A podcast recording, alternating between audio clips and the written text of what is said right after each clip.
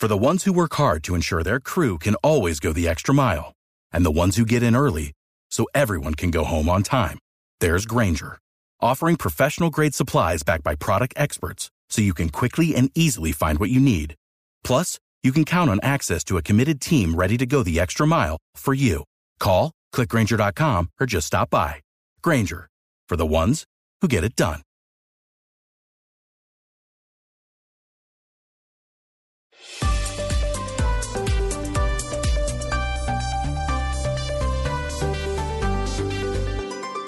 Seguimos conectados en Mañanas Blue. Desde este momento dirige Camila Zuluaga.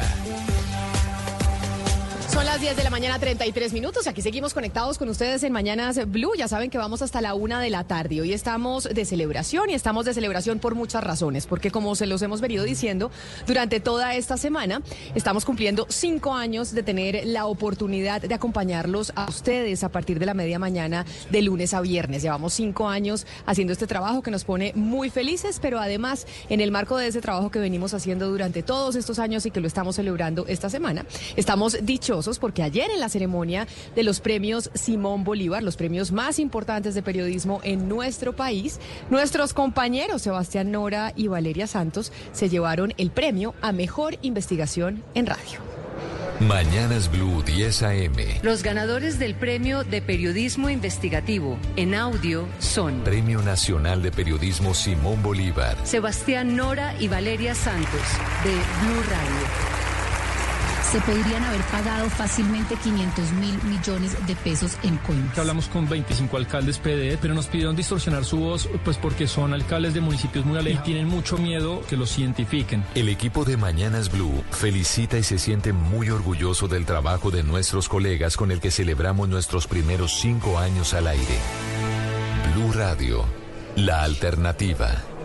Y por eso estamos de celebración. Hoy que es jueves en Bogotá, estamos recibiendo a nuestros compañeros de las regiones con un sol espectacular y por eso estamos celebrando, entre otras cosas, de tenerlos aquí en Bogotá con este sol tan divino que es de fenómeno del niño Sebastián, pero también de diciembre. Así estamos recibiendo a nuestros compañeros. No, un gran sol y agradecerle Camila por las palabras. Ayer sí estuvimos en la ceremonia en el bellísimo eh, Teatro Julio Mario Santo Domingo con Valeria eh, y nada agradecerle a usted porque pues esa investigación fruto que se, de, que se premió ayer, pues la emitimos acá en julio del 2021 y pues sin el apoyo, el respaldo de unas autoridades de suyo y de, y de la emisora, pues no se puede hacer este trabajo que nos anima yo creo que a que en el 2024 hagamos muchísimas más cosas y ojalá vengan más premios eh, de toda naturaleza. Seguro que sí, que vengan muchos más en estos años que vamos a estar sentados todos juntos. Estamos hoy, Sebastián y yo, transmitiendo desde el Hotel Gran Hyatt en Bogotá Bogotá. ¿Por qué? Porque estamos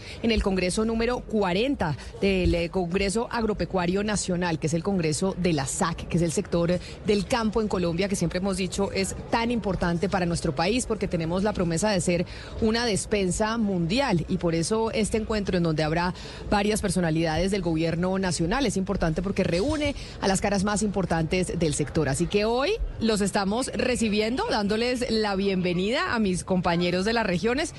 Desde la cabina, pero ellos sí están en cabina en Bogotá. No sé si desde hace, desde que arrancamos no estábamos todos juntos en cabina o sí, Ana Cristina. Yo creo, Camila, que no. Yo creo que es la primera vez que estamos juntos desde que arrancamos en cabina. Creo que esta es la segunda vez. Creo que sí, cierto, sí. Sí, comenzando el espacio hace cinco años estuvimos juntos. Estuvimos juntos, pero nunca más. Y nos encontramos cinco años después. Y no, pero bueno, pues por eso estamos cinco años después celebrando y estando y lo recibimos con un sol espectacular, Hugo Mario, para que usted no se vaya a quejar de caleño ni mucho menos, que acá también tenemos un clima que recibe con, eh, con un abrazo grande. Sí, no, qué bueno, pues las condiciones dadas para celebrar estos cinco años y felices Camila de hacer parte de este equipo, de compartir con, con estos talentos del nuevo periodismo como Sebastián Nora y obviamente de haber hecho parte también de de ese equipo con, con, Valeria Santos. Eh, hay que decir, Camila, que como todo en este país, como muchas cosas pasan en el país, hay veces la investigación periodística avanza más rápido que la investigación judicial.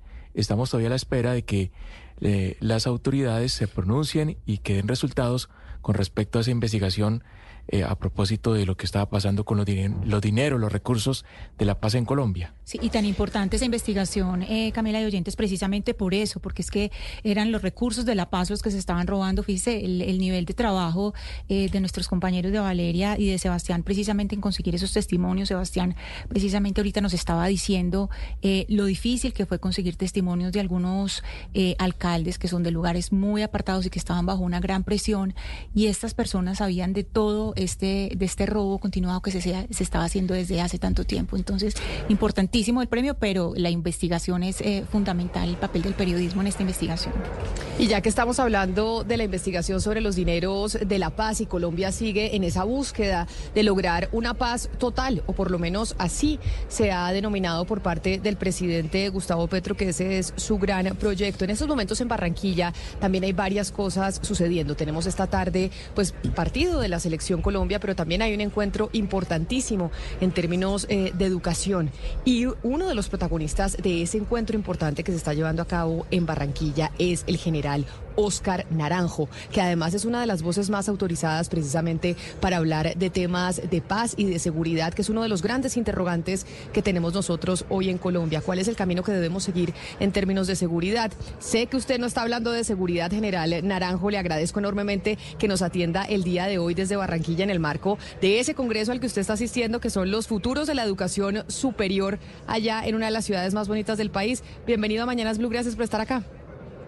Camila, gusto saludarla, un gusto igualmente felicitar al equipo periodístico de Blue que ha merecido el reconocimiento y ha recibido el premio. Un premio que además hace justicia con lo que hacen en Mañanas Blue y felicitaciones también a Camila porque sé que recientemente eh, también ha sido premiada y reconocida. Y gracias por esta pregunta que está muy conectada a nuestra obsesión por la paz, Camila. Eh, a instancias de la Universidad Internacional de La Rioja, eh, se convocó en Barranquilla un encuentro internacional para hablar sobre los futuros de la educación. Yo mismo estoy impresionado, un poco más de 100 universidades de Latinoamérica se conectaron eh, vía virtual. un grupo muy importante de rectores de universidades públicas y privadas, colombianas y de la región básicamente andina, suramericana estuvieron presentes y allí se abordaron temas vitales eh, que tienen que ver con los nuevos retos y desafíos para unas sociedades como las nuestras en América Latina que no terminan por encontrar una ruta para vivir en convivencia y en paz. Y por lo tanto se habló de la necesidad de la cobertura, de la calidad, de la inclusión, de un nuevo portafolio que hay que ofrecerle a los jóvenes una coyuntura como la que vive el mundo hoy. General, quiero preguntarle antes de entrar a hablar de los temas de seguridad, ¿usted cómo terminó siendo precisamente el presidente del Consejo Social de la Universidad Internacional de La Rioja, que es la que convoca este encuentro en Barranquilla, en donde Barranquilla hoy también es eh, centro de mucha gente que la está visitando por cuenta de estos intercambios culturales y demás? ¿Cómo terminó usted en la academia en estos momentos? Pues Camila, yo creo que tiene que ver con mi decisión personal de no participar de política electoral y de alguna manera refugiarme más bien compartiendo la experiencia vivida, el conocimiento adquirido después de 38 años como policía y un poco más de 6 años en el mundo público. Y yo creo que los directivos de UNIR vieron esa vocación, digamos, que hoy tengo por trabajar en función de la seguridad, de la paz, de la convivencia de la academia y por eso me hicieron esta invitación que realmente me tiene muy feliz y satisfecho. Bueno, y a nosotros muy feliz que nos dé la oportunidad para poder hablar con usted, que es una de las personas general y lo sabe, que más conocimiento tiene sobre la seguridad y el orden público en el país. Y a pesar de que ya fue liberado el papá de Lucho Díaz, jugador de la selección Colombia, precisamente hoy que se enfrenta contra Brasil, no nos podemos olvidar que hay muchos secuestrados hoy en nuestro país y que la situación de negociación con los diferentes grupos al margen de la ley no está siendo fácil para el gobierno nacional. Y entonces, en empiezo por preguntarle a usted, general Oscar Naranjo, con las disidencias de las FARC, usted que estuvo presente en el proceso de paz con, eh, con ese grupo guerrillero, ¿usted cree que la estrategia que está utilizando el gobierno actual para negociar con esas disidencias de las FARC es la adecuada? Camila, lo primero que habría que decir es que cuando se firma el acuerdo, realmente disidentes de las FARC fueron entre 600 y 700. Que después de la firma del acuerdo, y especialmente en el gobierno anterior, la solución para enfrentarlos fue la solución militar. Y tristemente, después de ese gran esfuerzo militar, esa disidencia se multiplicó como mínimo por cuatro y pueden ser 2.800 personas en esa disidencia. Y por lo tanto, digamos, uno diría que el tratamiento que debe recibir, esa disidencia debe combinar, por un lado, la persecución eh, judicial, policial, militar, y al mismo tiempo abrir un espacio como el que el gobierno ha abierto para eh, involucrarnos en una negociación que termine con el desarme y la reincorporación de esa guerrilla. Eh, esa no es una tarea fácil, ha sido, digamos, muy controversial y polémico que ellos mismos se hayan autodenominado eh, Estado Mayor Central FAREP, cuando realmente todos sabemos que las FARC desapareció a la firma del acuerdo y que hoy ellos son otra cosa que no tienen nada que ver con las FARC originales que realmente se, se están en proceso de reincorporación e hicieron dejación de armas. General Naranjo, usted habrá oído las críticas de esa disidencia a otro de los negociadores de paz, el, jefe de la negociación, Humberto de la Calle, y las críticas que se le han hecho al gobierno por no tener, digamos, una reacción contundente a, ese eh, tipo de declaraciones. De alguna manera, para estos grupos con los que se está negociando ahora, el, eh, el no cumplimiento del proceso de paz que ustedes lograron con las FARC es un argumento para eh, ser más radicales, para resistirse más a, la negociación. ¿Cómo darle un manejo a eso cuando pues es, es, es verdad que el proceso de paz no se ha cumplido a cabalidad? Pues francamente yo creo que en general, digamos, este proceso y esta política de paz total eh, está lejos de transmitirle a esos grupos una dosis de realismo que realmente elimine la soberbia con que se han sentado a la mesa. Y esa dosis de realismo, hay que decirlo, comienza por que se haga evidente que en Colombia la opción de la toma del poder por vía de las armas no tiene ninguna opción. Y por lo tanto pensar que se puede mantener ese nivel de arrogancia de unos y de otros, digo del ELN y de las disidencias, es realmente un inconveniente mayor a la hora de crear confianza y de construir un acuerdo que ponga fin a ese conflicto armado con ellos. Creo que esa dosis de realismo está eh, por construirse y lo que uno nota, digamos, eh, son unas vocerías muy arrogantes, muy soberbias, que además no reconocen que el sentimiento de los colombianos no está con ellos. El sentimiento de los colombianos está realmente por la paz y porque el país doble estas páginas de violencia que ya ha producido demasiadas víctimas. Pero general Naranjo, usted dice, hay que lograr que esa dosis de arrogancia pues disminuya. Y sobre todo me imagino que esto lo dice por cuenta del ELN, que ha llevado a que muchos que son amigos de las negociaciones empiecen a pensar que realmente el ELN no tiene ningún tipo de intención real de firmar un acuerdo de paz y de hacer una negociación con el Estado colombiano. ¿Usted coincide en lo mismo? Y si es así, ¿realmente entonces vale la pena para usted seguir y continuar con los intentos de paz con esa guerrilla en particular? Yo creo, digamos, que negociar es una tarea tremendamente difícil y costosa en términos políticos. Cualquier gobierno que se atreva a negociar recibe, digamos, inmediatamente eh, la desfavorabilidad que implica que esos grupos armados sigan cometiendo tropelías. digamos, esa es una realidad. Por dura que sea esa realidad, yo creo que hay que persistir, lo cual no quiere decir que haya que persistir en la misma línea y que no haya lugar a una rectificación, a un cambio de rumbo en el proceso, a una mayor planificación y a una mayor certeza de lo que se quiere alcanzar.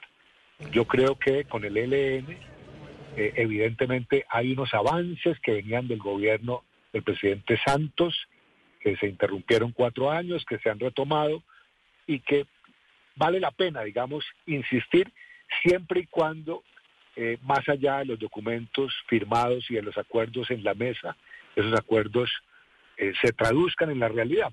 No puede ser que se firme un pacto de cese al fuego y que haya ya decenas de incumplimientos, más de un centenar de incumplimientos al cese.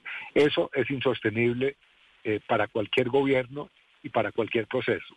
Y por lo tanto, eh, cuando yo hablo de realismo, también hablo de responsabilidad, porque uno negocia de cara a los colombianos, no es una negociación que se hace entre un gobierno y una guerrilla. Al final, crear confianza entre los ciudadanos para que haya un horizonte de esperanza para poner fin al conflicto es una situación crítica, yo diría sustancial de un proceso. General Naranjo, habrá usted oído varias veces eh, eh, al presidente Petro criticar el, el, acuerdo anterior y una de esas críticas me parece a mí pues muy llamativa es cuando dijo que un verdadero acuerdo de paz es aquel que debería discutir el modelo económico y pues él, él dijo que ustedes no discutieron eso y que también en un eventual eh, pues acuerdo con el ELN, ese tipo de cosas se tienen que discutir. ¿Usted qué opina de eso? ¿Qué, qué tan estratégico y positivo es anunciar ese tipo de cosas eh, pues en la antesala de un acuerdo de esta naturaleza? Pues yo creo que en el fondo lo que uno aspiraría que quiere decir es, quiere decir el presidente es que ese tipo de cosas se discuten en paz y dentro de la legalidad. Es decir, que uno llega a un acuerdo se sienta con esa contraparte que está por fuera de la ley, que está armada, y una vez se firme ese acuerdo, haya desarme y haya proceso de reincorporación, entre ellas la política, con ello se discutirá, pero pensar que uno pacta el modelo económico con ilegales para poner fin a un conflicto, realmente la sociedad eh, tiene una línea roja, eso realmente la línea roja en ese sentido no le impone un gobierno, la impone la sociedad toda y por lo tanto yo quisiera interpretar que eh, evidentemente hay temas de ese modelo que habrá que discutir, pero hay que discutirlo en paz y no con alzados en armas. General Naranjo, en todo el tiempo en este proceso de paz se ha hablado de la importancia de la paz territorial. Ahora van a entrar nuevos gobernantes, tanto gobernadores como alcaldes. Algunos de ellos no están de acuerdo con la paz total. ¿Cómo eh, armonizar esa realidad de gobernantes? Le pongo, por ejemplo, eh, eh, el ejemplo de Medellín. Federico Gutiérrez va a ser el alcalde de Medellín a partir del primero de enero. Él no está de acuerdo con las mesas de diálogo que se, que se han establecido. el alcalde, el gobernador de Antioquia, Andrés Julián Julián Rendón también pues ha, estado con, los reparos que se han dicho por, por lo que pasa en los territorios. Entonces, ¿cómo armonizar si tampoco tienen mucho margen de, pues de, acción? Es decir, un gobernador no puede hacer eh, tampoco mayor cosa si hay un proceso de paz. Eh, ¿Cómo se puede armonizar esto?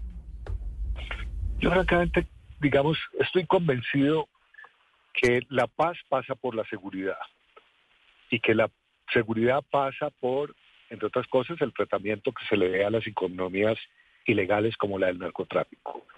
Y con esto lo que quiero decir es que hoy más que nunca resulta imperativo que la política de seguridad, la política de paz y la política de drogas estén, como se denomina hoy, y es tan usual esa palabra, articuladas, mínimo coordinadas, porque la verdad uno entiende la dificultad de los mandatarios locales, regionales, en función de la inseguridad que se ha generado en, el marco del proceso de la paz total.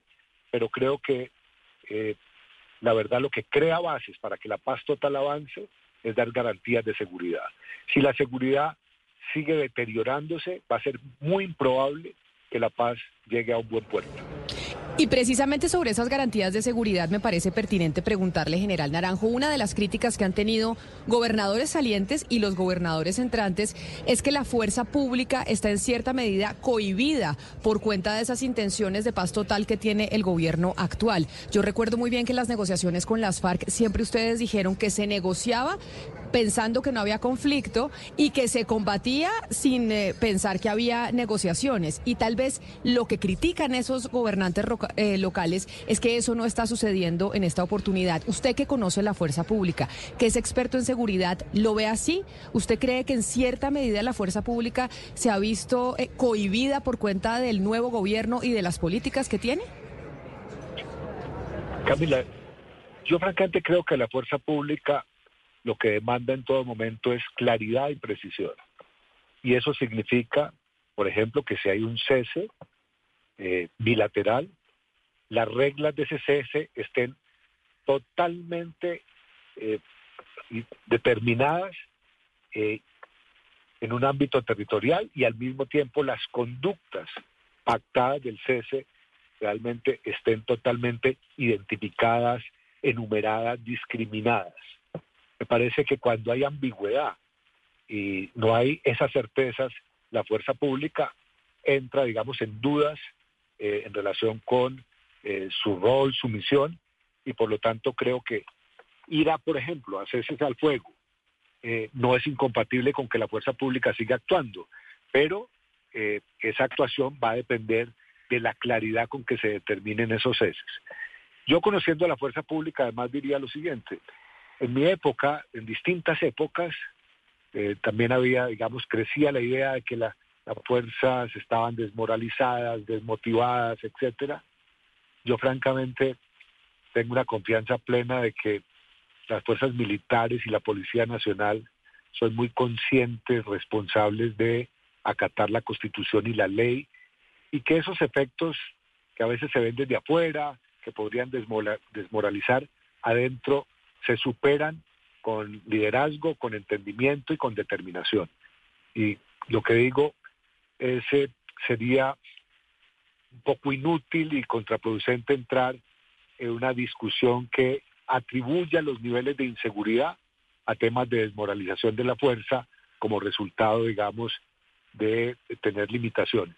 Creo que, y, así están los documentos del cese, los he leído con atención. Eh, Allí se afirma que la Fuerza Armada, la Fuerza Pública seguirá cumpliendo con los deberes que le impone la ley y esos deberes de protección y de persecución eh, al crimen y a conductas eh, pues eh, no deben suspenderse como resultado de iniciar un proceso de paz. Sí, general Naranjo, hay eh, eh, una pregunta que pues que, muchos se hacen y es sobre la coordinación que debe tener la mesa de diálogo con el Ministerio de Defensa, porque uno en este momento pues a veces eh, ve muy desvinculado al señor Danilo Rueda de, lo que es el ministro de Defensa Iván Velázquez. ¿cómo, ¿Cómo funcionó y, cómo, cómo poner, a, o sea, qué consejo darle a los que están ahora? Porque digamos hubo un panorama muy distinto en los acuerdos de La Habana, lo que se ve ahora, que, no hay como una, una coordinación, una armonía entre los dos? Pues yo me aproximo a esa, a esa respuesta diciendo que cada gobierno, digamos, es autónomo y determina de qué manera quiere conseguir sus propósitos. Y, y, de otra parte, que hay lecciones aprendidas de éxito y fracaso pasadas que deberían ser revisadas. Eh, lo cual no quiere decir que desde aquí uno pueda dar cátedra de que esto hay que hacerlo de X o Y manera. Sin embargo, digo, la articulación de los equipos de paz con los equipos responsables de la seguridad, eh, para decirlo claramente, resulta imperativa. Es, imposible avanzar en paz si eh, la seguridad, digamos, está ausente. Yo diría que la creación de oportunidades a un buen resultado de un proceso de negociación política eh, para alcanzar la paz pasa por justamente crear condiciones de seguridad que generen una especie de masa crítica, de que se avanza justamente para eliminar la violencia y eliminar la inseguridad. General, volviendo al diálogo de paz con el ELN, eh, Pablo Beltrán, el jefe de esa guerrilla, ha dicho que, que es una guerrilla pobre y que de alguna forma necesita financiarse. ¿Usted está de acuerdo con quienes plantean que mientras se dialoga el Estado debe financiar al ELN y a, y otros grupos armados ilegales? No, y, realmente me, me adhiero a voces que ya he escuchado del propio equipo negociador y del gobierno actual. Pensar que uno financia eh, en este estado del proceso a una guerrilla resulta totalmente contradictoria, además es una especie de imposible ético y moral y político. Y por lo tanto, y en la práctica significa llevar a esa organización a una especie de zona de confort donde para qué avanzar en la negociación si seguimos coexistiendo con el Estado en el marco de la violencia. Yo francamente creo que ese es un tema de fin del conflicto sobre una base sólida, porque no puede haber paz armada y de una reincorporación genuina que dé oportunidades a esas personas que dejan las armas de reincorporarse en términos sociales, económicos y políticos. El, senador Iván Cepeda eh, dijo esta mañana o propuso crear un delito que se llame obstrucción a la paz para eh, pues, eh, sancionar a las personas que se opongan o que de alguna manera obstruyan la implementación de los acuerdos de paz. No tenemos claridad sobre cómo se desarrollaría pues ese, esa tipificación, pero quisiéramos tener una opinión suya sobre esta propuesta. Yo, yo creo que es innecesario llegar a una tipificación de esa naturaleza, dado que las conductas delictivas que atentan contra la paz están ya consagradas en el Código Penal. Eh, digamos, asesinar eh, firmantes de paz, asesinar eh, defensores de derechos humanos, incurrir en estigmatizaciones. esos temas ya están reglados por la ley penal. Y a mí me parece que una, negociación de paz tiene que estar muy abierta particularmente a la crítica. Eh, y si de la crítica, esa crítica se apoya en violencia, pues ahí aparece el Código Penal para aplicar eh, las sanciones correspondientes. Eh, yo diría que si algo hay que mejorar en Colombia en relación con procesos de paz del pasado, es que esta tiene que ser una discusión que comprometa diría yo, a la totalidad de los ciudadanos para que de distintas orillas se expresen, lo cual no quiere decir quien, que quien no está de acuerdo con un proceso, eh, pues deba ser eh, sancionado. No, no entiendo, digamos, y, me disculpo de antemano porque no conozco realmente ni el espíritu ni el contenido de eh, la propuesta que ha hecho el senador, pero simplemente así, como un observador externo frente a una afirmación genérica o una pregunta genérica como las que ustedes me están haciendo, yo digo, eh, esas conductas que atentan contra la paz están ya en el código. Pues general Naranjo, no, no es solo usted, somos varios los que estamos intentando todavía entender esa propuesta del senador Iván Cepeda y que seguramente pues se discutirá mucho más para que podamos comprender cuáles son los alcances de la misma. General, es un placer, como siempre, poder hablar con usted. Sabemos que está en Barranquilla en este marco de este encuentro, de este encuentro académico, pero pues era importante poderle preguntar y tener la oportunidad de hablar sobre los temas de seguridad de los que usted es experto. Mil gracias por haber estado hoy con nosotros aquí en Mañanas Blue. Muchas gracias, Camila. Y dada la confianza y la, especial diferencia que tiene Blue conmigo y que tiene Camila conmigo, aprovecho para decirles que está en librería El derrumbe de Pablo Escobar. Discúlpenme que lo diga, pero me parece que hay historia que vale la pena eh, leer. Claro que sí, y eh, Claudia ya está lista leyéndolo y está a punto, estaba a punto de hacernos eh, la reseña. De hecho, Claudia está ya muy pendiente con, con su libro en mano para, para hablar de él, general. Así que no se preocupe y acá todos los micrófonos abiertos para hablar de ese nuevo libro que tiene usted en estos momentos en librerías. Mil gracias por acompañarnos. Gracias, Camila. Un saludo muy especial a todo el equipo de la audiencia. Un saludo especial. Camila. ese libro del general Naranjo es pues sobre la historia de Pablo Escobar y cómo fue toda la batalla del Estado colombiano contra el narcotraficante más importante que ha tenido nuestro país. Eh, sí, a mí no me gusta utilizar la palabra importante cuando hablamos de delincuentes porque pero prefiero lo pensé. como el, narcotraficante más lo que eh, pasa es que en español no tenemos esa palabra tan maravillosa que tienen en inglés que es notorious que es importante pero en el mal sentido no tenemos notable pero pero, pero notable es bueno puede tener la connotación buena. En cambio notorious es algo malo. Bueno y no digamos la palabra. conocido eh, pero lo que sabe que le quería decir, uno, que es que el general Naranjo es colega, ¿no? Acuérdese que él es comunicador social y periodista, y entonces él para hacer este trabajo de este libro hizo una reportería para, y, el propósito del libro es como reivindicar el nombre de todas las personas que fueron víctimas de Escobar, que, luchando contra él eh, desde la fuerza pública, pues también perdieron su vida. Eh, y, entonces el, el libro va, una de las cosas que le encuentra en la reportería con mucho dolor es que la gente sigue visitando la tumba de Escobar, la gente sigue haciéndose tatuajes de Escobar y dice, es que nos hace falta una sanción social, o sea, la sanción no es solamente que los que les priven de la libertad o que los den de baja o, que les quiten sus bienes, la sanción social no llega y por eso pues tampoco podemos acabar con el delito. ¿Cuántos libros, yo, yo no sé si Ana Cristina lleva la cuenta, pero cuántos libros se han escrito sobre Pablo Escobar? Ana Cristina, bueno, el más famoso creo que es el de Alonso Salazar, la parábola. Sí, la parábola del Pablo. Pablo. Eh, Hay uno de Luis Cañón también. Sí. Uno de Luis Cañón que fue de los primeros que se publicó, que se llama creo que El Patrón de, Luis Cañón, de los primeros que yo leí de Escobar. Muchísima literatura sobre Pablo Escobar. Hay muchos libros, incluso ayer, volviendo a lo de los premios Simón Bolívar, hubo un llamado de atención de Marisol Cano sobre los libros que se estaban escribiendo, sobre los libros que se están escribiendo y, diciendo que todavía está muy presente el tema de, del narcotráfico y que para abordar un tema de esto se necesita una reportería muy honda. Es, decir, cuando se van a...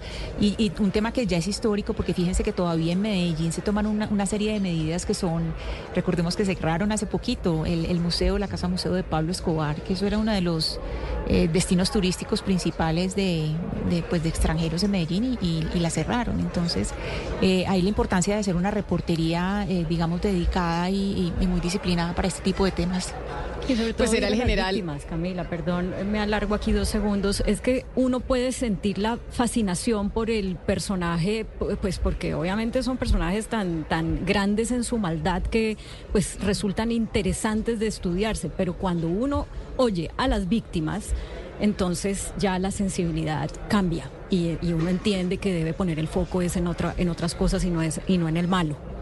Y por eso, bueno, yo no sabía que el general Oscar Naranjo era conega nuestro, comunicador social y periodista, y hace entonces este libro sobre Pablo Escobar, pero hablando sobre todo con las víctimas que ya está en librerías. Nosotros nos vamos a hacer una pausa y ya regresamos, porque es que tenemos de verdad a toda la mesa de trabajo en esta oportunidad en Bogotá para celebrar los cinco años de Mañanas Blue 10 AM.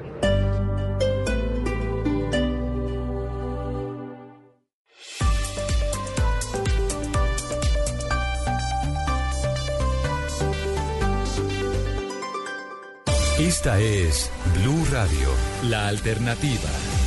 En contra de mi voluntad, pero para complacerla a usted, ¿me acompañaría a ver a Maná en el Movistar Arena el año que viene? Yo lo acompañaría feliz, pero además porque Gonzalo Lázari, Maná ha acompañado mi vida entera desde que tengo seis años.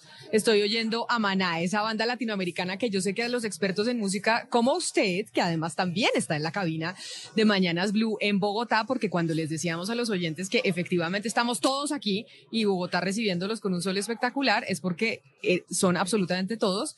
Vamos al concierto de Maná. Yo me acuerdo, ¿usted se acuerda cuando uno era chiquito que en las reuniones familiares uno le hacía presentaciones a los papás y a los tíos. ¿A usted le tocó eso o usted no le hacía presentaciones a los papás y los tíos? Claro, claro que sí. Bueno, que tiene un trauma. Yo, para mí Maná es de la universidad, es de las épocas más lindas de la vida. Entonces... No, yo crecí con Maná con una novela que yo no sé si aquí fue famosa, pero en Venezuela se llamaba Bampi.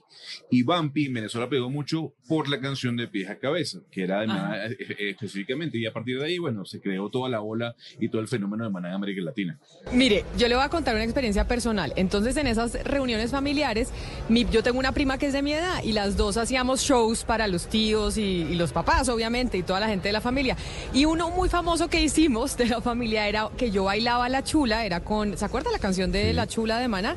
Y mi prima eh, bailaba, ay, ¿cuál era la que? Vampiro. ¿Se acuerda que hay una que era como échale vampiro o no sé qué? Sí, échale vampiro, sí. Eh, entonces por eso le digo que Maná a mí me ha acompañado, cuando le digo toda mi vida, es toda mi vida, Gonzalo. Así que lo acompaño al concierto. ¿Cuándo es? Mi amor. Oye, mi amor. Oye, mi amor. Oye, mi amor. Exactamente. Sí. vampiro es como que suena todavía en la, en la hora loca. Sí, en fiestas, no, me vale. Me va, acá todo. no, pero me vale. Uniendo de expertos de Maná y no, no, es me vale. Me vale, pero empieza diciendo, échale vampiro o no. Acá así tengo la letra, sí. Oh, esa es la primera frase de la canción. Dice, échale, a ver si me ayudan. No sé si, ahí mire. Ah, si se da cuenta. Oye, mi amor es otra. Oye, mi amor es otra. Sebastián conoce de Maná. No, yo voy a decir algo, Camila. no, a mí no me gusta mucho. Que Ana Cristina va a saltar del sillón. Pero a mí, Fer de Maná, líder, vocalista, se me asemeja mucho a Bono. O sea, yo a los dos le tengo una tirria feroz. Es que a mí YouTube también me parece una banda. Bueno, a mí no me gusta mucho, ¿no? el bono mexicano. Ya hablamos de eso. Sí, exactamente, exactamente. El bono mexicano. Óigame, pero Gonzalo, Maná es la agrupación latinoamericana más exitosa de la historia. Lo digo, yo tengo 38 años y Maná lleva cuántos años de carrera? ¿30? 30 años de carrera llenando todos los estadios del continente y va a venir a Bogotá al Movistar Arena y yo le garantizo que se van a llenar todos los días de presentación. ¿Cuántos días tiene de concierto mañana en Movistar Arena el próximo año? Uno solo, Camila, el 12 de abril e hizo sold out, o sea, llenó completo el Movistar Arena en 24 horas y tuvieron que abrir otra fecha más al día siguiente. O sea, tenemos 12 ya lleno y 13 de abril Movistar Arena Mara. Y, todavía está lleno. Lucas, usted que es el de los contactos en esta mesa de trabajo. ¿El segundo, la segunda fecha ya está también completamente vendida o tenemos posibilidad de ir? Si querían ir el 12 de abril, Gonzalo, y usted de malas porque está completamente agotado, pero para el 13 todavía se acaba de abrir la preventa. Entonces están a tiempo, don Gonzalo, de comprar la boleta. ¿Y cómo está de, precio la boleta? Desde 159 mil pesos más servicio, esa es la más barata. Más servicio, es decir, lo que cobra tu boleta, porque cuando uno, cuando cancelaban los conciertos, ¿se acuerda, Lucas? Que siempre la gente se quejaba porque decían es que no me devolvieron el servicio. Y lo que decía tu boleta es que con concierto o sin concierto yo le presté a usted el servicio de venderle la boleta y también de regresarle el dinero. Así que cuando usted compra una boleta, cancélese o no canceles el concierto, ese servicio usted lo tiene que pagar. A no ser que usted compre un seguro. Ah, ¿venden seguro? Yo, a mí como me da mal genio cuando me venden esos seguros en los tiquetes, Claudia, y en todas esas cosas que uno compra en internet. Usted ha visto que cuando uno compra un pasaje, compra un seguro por si se te pierde la maleta, compra un seguro por si se cancela tu viaje, compra un seguro y yo digo, pero les termina saliendo unos 100 dólares más caro el pasaje por todos esos seguros que le ofrecen. ¿Usted los compra? Eh, no, yo generalmente no los compro porque con la tarjeta de crédito uno se supone que tiene un montón de seguros. Claro que em, estoy en este momento con una mala experiencia con la tarjeta de crédito que no me quiere reconocer una noche de hotel que me tocó pagar porque eh, Avianca salió tarde y perdí la conexión. Pero bueno. Pero a ver, eh, eh, Camila, le voy a decir algo. Siempre acuérdese de, esta frase, ¿no? Es mejor tenerlo y no necesitarlo que, necesitarlo, y no, tenerlo. Entonces, haga la compra siempre. Ese es el chiste de los seguros, ese es el negocio. no, yo soy, yo, a ver, yo depende. De la gente. Pero Claudia, el tema de la tarjeta yo no sabía. Entonces, usted cuando paga con su tarjeta tiene, puede acceder a seguros de si se le pierde la maleta, si se le queda Depende de, la tarjeta. ¿De qué depende? Depende de que, o sea, usted cuando adquiere su tarjeta tiene que ver qué cobertura de seguro le da. Hay unas que no cubren nada, hay otras que, como la que yo eh, adquirí, que se supone que sí cubría, por ejemplo, eso, eh, una noche de hotel si a uno pierde la conexión y esas cosas, eh, que no me lo ha querido reconocer, pero sí estaba en el contrato.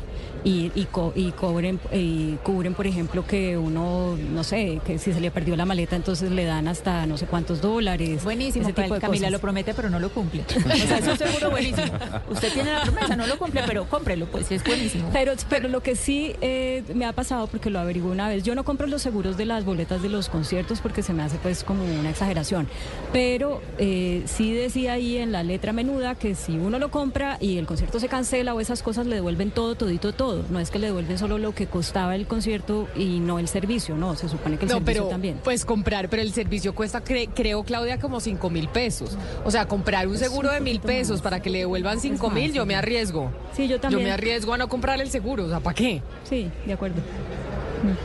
Yo no sé si vieron ustedes esta mañana, pero Gonzalo, bienvenido a Bogotá, se le quiere, se le estima y nos alegra mucho que esté en esta ciudad y en esta cabina de radio y claro que queremos ir al concierto de Maná. Por favor, a nuestros amigos del Movistar Arena que si nos ayudan a que no se nos acaben las boletas para que podamos ir. Vamos a ir, Camila, vamos a ir. Vamos a ir.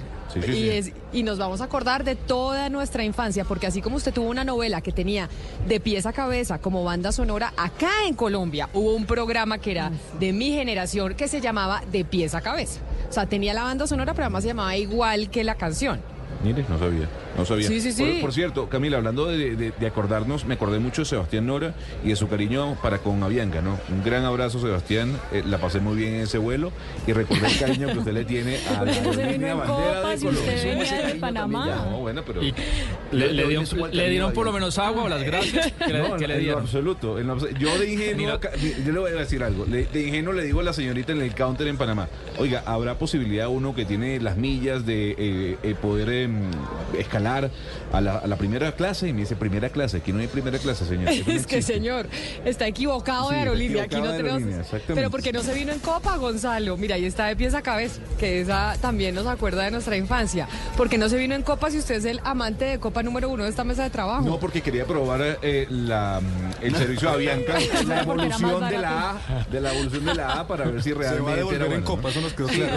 Sí, sin duda alguna. Camila, pero no sabe lo que le pasó a Oscar. ¿Qué le pasó a Oscar? No, pues que imagínese usted, Camila, que el vuelo de las seis y media no salió a las seis y media, sino a las ocho y media de la mañana porque el piloto se enfermó. Y resulta que el piloto que lo reemplazó tenía que llegar de Bogotá. Entonces llegó en el vuelo de las siete y media. Pero mientras tanto había personas que tenían cita médica con especialistas en Bogotá a las 10 de la mañana que tuvieron que cancelar una delegación de, deportistas del Departamento del Atlántico que están jugando los Juegos Nacionales en Pereira, tenían participación a las 2 de la tarde, esa medalla de oro se perdió. Bueno, me dije, mejor yo pasó de todo Camila, pero uno se pregunta, ¿no tiene a Bianca unos pilotos eh, suplentes allí que estén dispuestos una, una vez que falte un, el piloto titular? inmediatamente asumir el otro. No tenían ni idea de que eso era así. Total, Camila, que el vuelo a las seis y media comenzó o arrancó a las ocho y media de la mañana. Pues aquí, pero aquí estamos, Oscar. Entonces hay que poner la buena cara a la vida. Aquí estamos y sabe quién está con nosotros hoy, que es muy importante hablar con él por cuenta de la noticia de que el eh, PIB decreció en un 0.3% y que abrió el debate sobre dos cosas y lo abrió principalmente también el presidente de la República, Gustavo Petro, cuando dijo que esa desaceleración o por lo menos crecimiento negativo se podía combatir uno con la baja de tasas de interés por parte del Banco de la República y dos, con mayor ejecución presupuestal, que eso sería pues tener una política anticíclica. Y eso es como un llamado de atención también a su gabinete porque él desde hace rato está diciendo que hay muy baja ejecución por parte del gobierno nacional y que hay que ponerse las pilas. Jorge Iván González es el director de Planeación Nacional precisamente y nos acompaña el doctor González a esta hora en Mañanas Blue. Director de Planeación, eh, doctor González, bienvenido, mil gracias por estar con nosotros. Eh, muy buenos días, ¿cómo están? ¿Cómo les va? Pues doctor González, como muchos en el país preocupados con los datos que entregó el DANE ayer con el tema de crecimiento de la economía, que realmente no fue crecimiento, sino decrecimiento en el último trimestre. Y el presidente Gustavo Petro inmediatamente reaccionó mencionando dos cosas. Uno, que hay que pedirle al Banco de la República que baje las tasas de interés, que esta es una forma de combatir la desaceleración económica. Pero la segunda es ejecutando el presupuesto. Y yo me acuerdo que durante este año ha habido un gran debate entre el Consejo de Ministros sobre la ejecución de parte del, Ejecutivo. ¿Qué es lo que está pasando, doctor González? Cuéntenos usted, por favor, desde Planeación Nacional, ¿cómo están verdaderamente las cifras de ejecución por parte del gobierno? Sí, lo primero, Camila, es decir, nosotros estamos viviendo los efectos de la pandemia, sobre todo en materia fiscal. Nosotros hemos dicho en planeación estamos sintiendo la pandemia fiscal. Muchas de las decisiones que se tomaron durante los meses de COVID pues han tenido impactos fiscales muy fuertes que están sintiendo ahora. Ese es un primer punto y la estructura de la economía se golpeó y todavía no hemos encontrado otra vez el ritmo de crecimiento que teníamos antes de la pandemia. Los otros dos puntos que usted menciona son temas claves.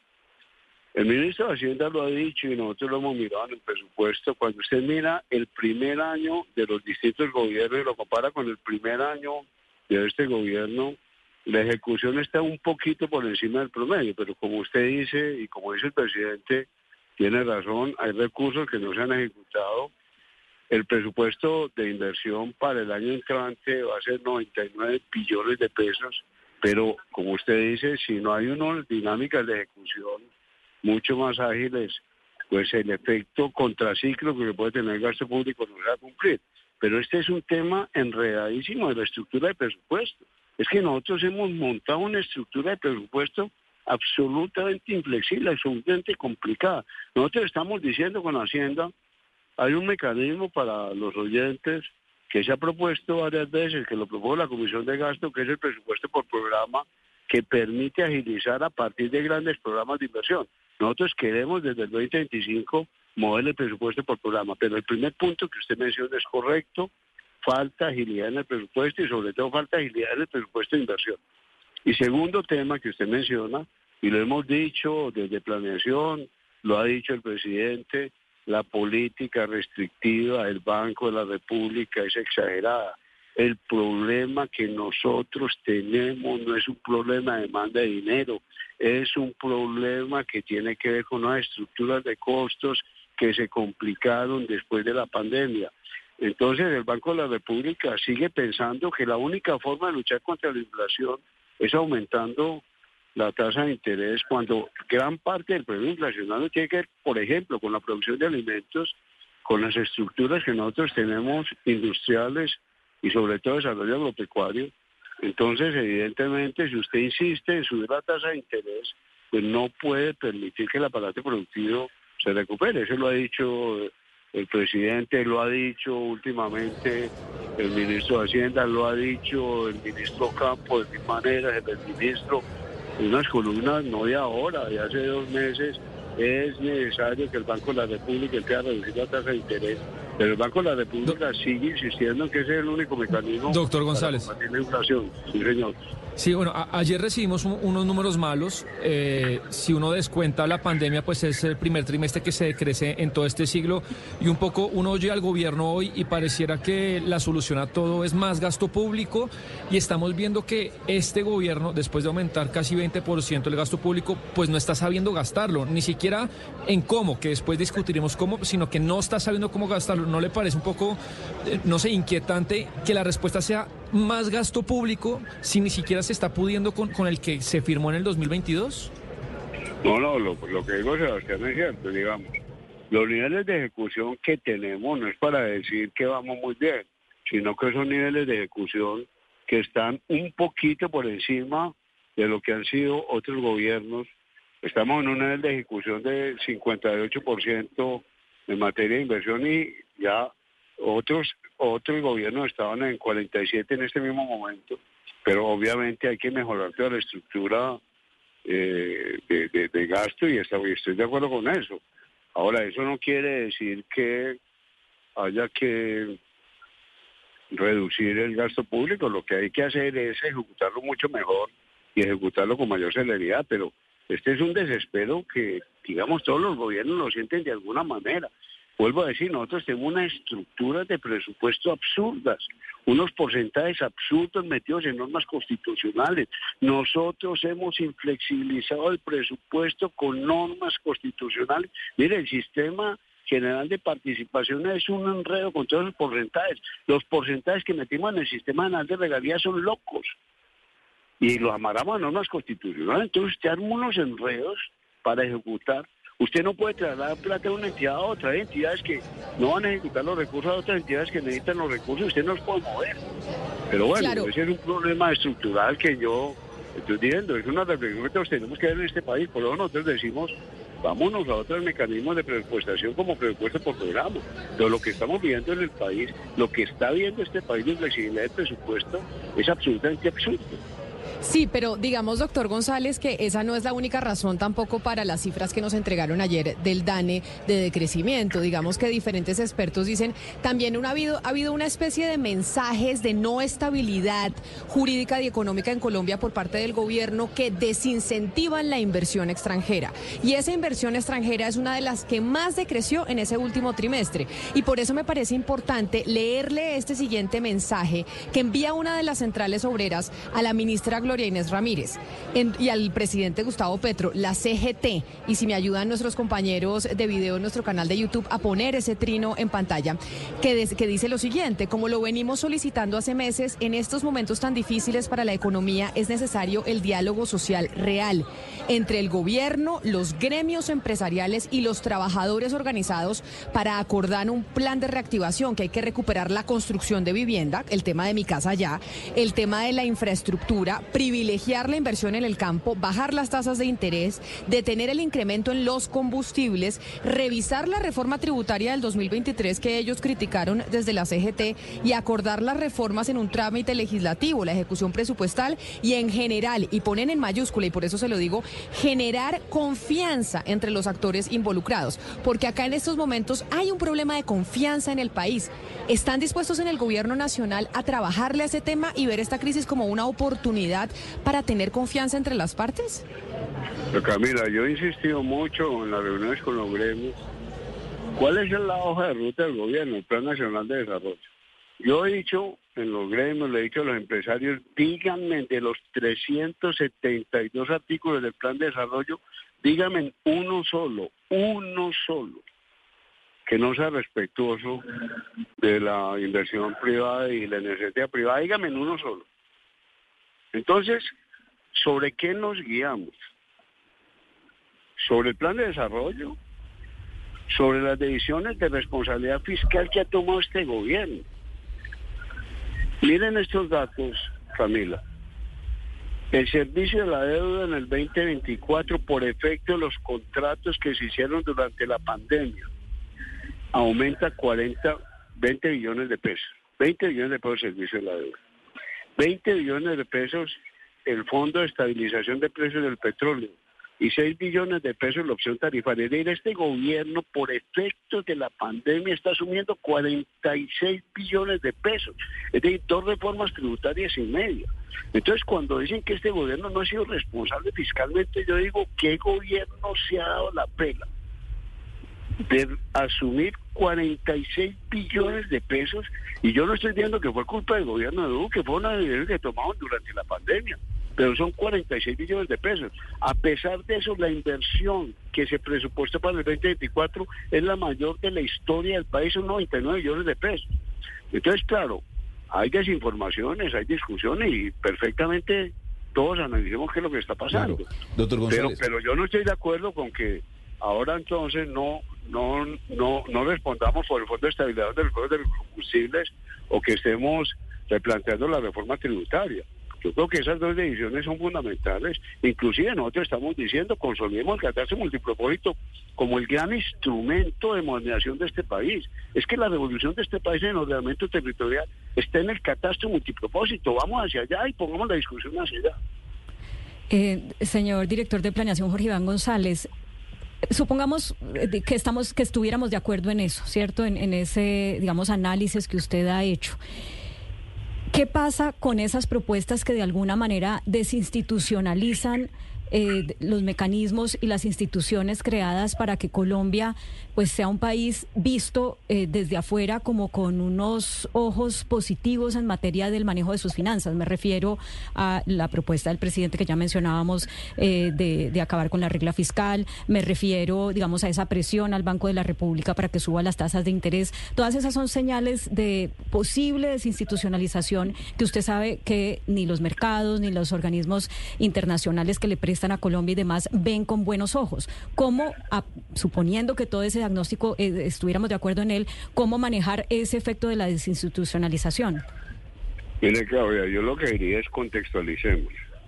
Y contextualicemos la discusión con el Banco de la República, la opinión mía, la opinión del presidente, es hay que reducir la tasa de interés. Ahora, el presidente en ningún momento ha tocado la independencia del banco. Uno puede decir, y lo hemos dicho desde planeación, por favor, bajen ya la tasa de interés. Eso no quiere decir que planeación va a respetar la autonomía de los colegas del Banco de la República. Pero de acuerdo con los análisis nuestros en planeación, yo creo que ya hay que bajar la tasa de interés. Ese es un primer punto. Con respecto a la regla, fíjese, en el 2021, en el 2021 se rompió la regla fiscal por efectos de la pandemia. Lo que yo estoy diciendo, lo que hemos dicho desde planeación, es que la pandemia no se ha acabado en materia fiscal.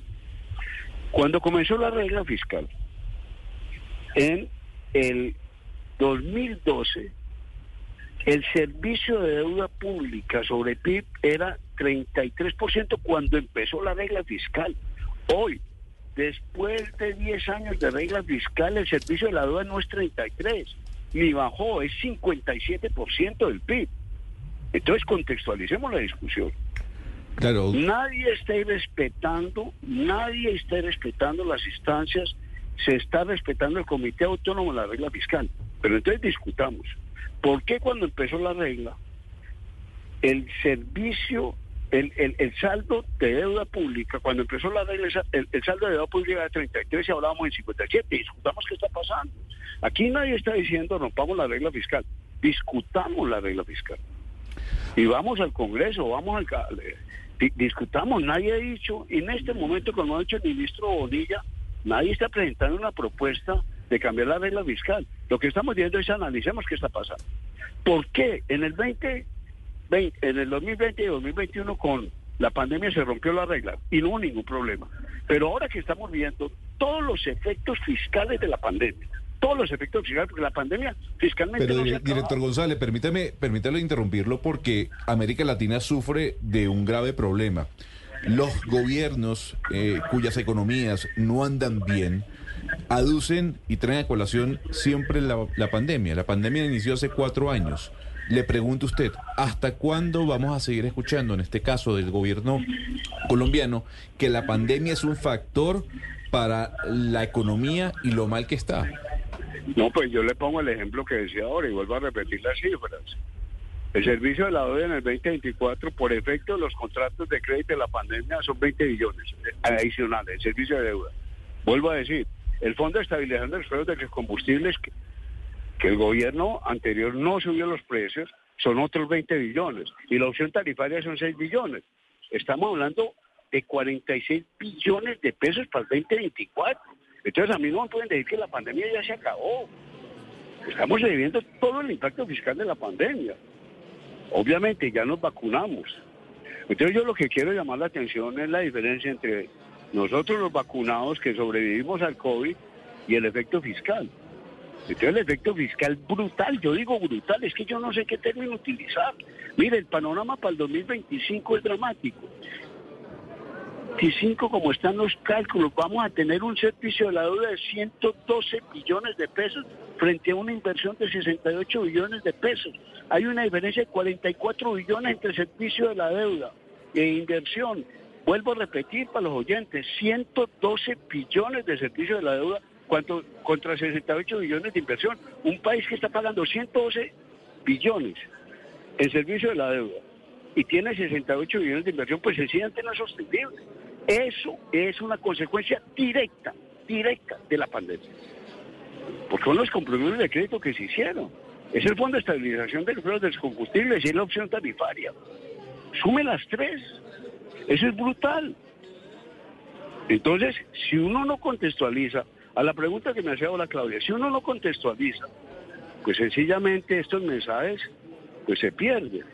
Nosotros lo que estamos es contextualizando contextualizando las decisiones de política monetaria del banco y contextualizando las decisiones complicadísimas sobre el manejo fiscal. Nosotros no podemos llegar al 2025, no podemos llegar al 2025 con un presupuesto de servicio de la deuda de 118 billones con un presupuesto de inversión de 68, porque este país se muere. Eso es dramático. Doctor González, pero ¿no le, ¿no le parece que las señales son las contrarias de todavía que eh, aumente más el servicio de la deuda con, con, lo que se está oyendo en los últimos días? Digamos, claro, entendemos, pero es que entendemos, entendemos, entendemos, su diagnóstico y, y creo que es, es, muy coherente lo que nos ha contado. Pero entonces los, los inversores y, y, las personas están, estarían esperando que un gobierno se comprometa en bajar ese, esa, ese, ese panorama de la deuda, pero lo que estamos oyendo en las últimas 24 horas es lo contrario. No, es que el servicio de la deuda no aumentó porque este gobierno se haya endeudado por los créditos que se contrataron. No, estoy, hablando de acá para el futuro, doctor González. Por eso, de acá para el futuro, ya en el 2026 yo creo que vamos a estar más desahogados. Es decir, el 2024 ha sido muy duro y a pesar de todo logramos que la inversión fuera 99 millones contra un servicio de deuda de 94. En el 2024 logramos que fuera servicio de la deuda 94 y inversión 99 pasamos en el sentido que la inversión es mayor que el servicio de la deuda. Pero para el 2025 tenemos una situación angustiosa. Yo espero, porque los créditos ya bajan, porque ya se estabiliza el fondo, el fondo de, precios de los... Con los aumentos del precio de la gasolina de estos meses, ya el 2026 va a ser un año más tranquilo. Por eso es que yo digo, y le decía a Claudia, contextualicemos la discusión sobre regla fiscal, contextualicémosla. En todo caso, pues uno lo oye a usted, que es una persona técnica, que viene de la academia, que tiene además tanta experiencia y realmente queda muy preocupado. Como colombiano, no sé cómo les eh, parece a mis compañeros, pero uno queda muy preocupado. Y quisiera eh, terminar la entrevista con, con una pregunta para una respuesta breve, doctor González. Entiendo el diagnóstico que ha hecho, pero ¿qué mea culpa hacen ustedes como gobierno? Eh, o sea, en, materia, de, digamos, del liderazgo del presidente Petro para, eh, digamos, entusiasmar o, hacer que sus ministros vayan al ritmo de, la ejecución que se requiere, o en materia de la, del conocimiento o desconocimiento de lo público que les ha permitido no poder llevar a cabo los proyectos. ¿No hacen un mea culpa? No, el mea culpa, Claudia, y yo lo he dicho de todas las maneras, es tratemos de ejecutar más, tratemos de coordinar. Mire, yo ahora que estamos en la reunión de gobernadores aquí en Cartagena, yo digo, yo parezco un predicador. Porque es que usted también puede dar una imagen positiva, que es lo que yo trato de decir. Cuando usted suma, Claudia, el presupuesto del gobierno general, el presupuesto de regalías, el presupuesto que tienen los municipios, las ciudades como Bogotá, Medellín, todos los municipios, estamos hablando de 124 millones de pesos para el 2024.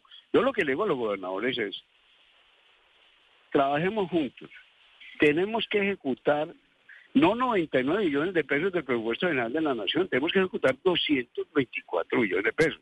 A mí no me pueden decir que 224 millones de pesos es poquita plata. ¿Cómo logramos, Claudia, cómo logramos que haya proyectos regionales estratégicos que no convertamos las regalías en una piñata? Es que la angustia mía, si usted me dice, ¿de qué se queda el gobierno? Yo digo de, que no gritemos como a fuerza. De que no gritemos como a fuerza, no podemos convertir las regalías en una piñata. De eso me quejo yo como gobierno, que no seamos capaces de gritar con más fuerza, coordinémonos y articulémonos, porque tenemos que gastar 224 millones de pesos en el 2024. No son 99 millones del presupuesto general de la nación. Es conversemos con Medellín, conversemos con Cali, conversemos con Barranquilla, conversemos con Bogotá. No podemos hacer el plan de desarrollo sin todos los gobernadores y sin todos los alcaldes. Entonces, si me pregunta a mí de qué se quejaría usted, yo me quejo de que la voz y la gritería para que nos coordinemos no sea suficientemente fuerte. Bueno, pues eh, yo lo que, lo que usted acaba de decir lo entiendo como hay que hablar con todos, no solamente con los amigos que ganaron eh, las elecciones el 29 ah, de, octubre. o, si no, ¿cómo cumplen las metas del plan de desarrollo? Bueno, está bien. Eh, ese, ese mensaje es muy interesante viniendo pues de un funcionario de tan alto nivel del gobierno. Señor Jorge Iván González, director de planeación, muchas gracias por estos minutos. Muchísimas gracias a ustedes por la llamada, muy amables. Dos cosas, Claudia, de, esta entrevista que acabamos de tener con el doctor Jorge Iván González. Uno, él hace un diagnóstico, yo creo que objetivo de cómo recibió el país Gustavo Petro, que lo que está pasando ahorita es que estamos pagando, Claudia, parte de las tarjetas de crédito que nos gastamos en la pandemia. Y él tiene razón, el tema de la gasolina, el tema de la opción tarifaria, tal. Pero es que, Claudia, uno gobierna no el país que quiere, sino el que recibe. Entonces usted tiene que pagar unas tarjetas de crédito que se gastó hace tiempo, pues hay que ser responsable con eso. ¿Qué hace el gobierno? Pues para el 2024, 90 billones de nuevo gasto público. Entonces el doctor González se nos queja por un lado de esta premura fiscal, pero por otro lado aumentan el gasto de una manera colosal como jamás en la historia se había gastado. Y la otra parte que el doctor González omite, creo yo, hay una parte que sí se le achaca a este gobierno y es el costo del capital, que es la confianza en la cual los inversores nos prestan, en la cual los inversores vienen al país. Es decir, cuando se habla del gobierno anterior, la deuda se estaba emitiendo a 6-7% de tasa de interés. Después de todo el huracán que provocó un poco Irene Vélez y otros, otras carteras con cierta incertidumbre, el costo de la deuda se disparó a 12-13%. Y esa diferencia, para que la gente la entienda, que la gente que también tiene deudas de su apartamento, es que tiene que gastar mucha más plata en la misma deuda. Y eso lo provocó este gobierno, pues con, con, algunos mensajes creo que yo alarmantes que se han corregido. Bueno, el eh, análisis sobre las noticias económicas más recientes, el decrecimiento de 0,3% en el último trimestre y la propuesta del presidente Gustavo Petro de acabar con la regla fiscal. 11.38, hacemos una pausa, ya volvemos.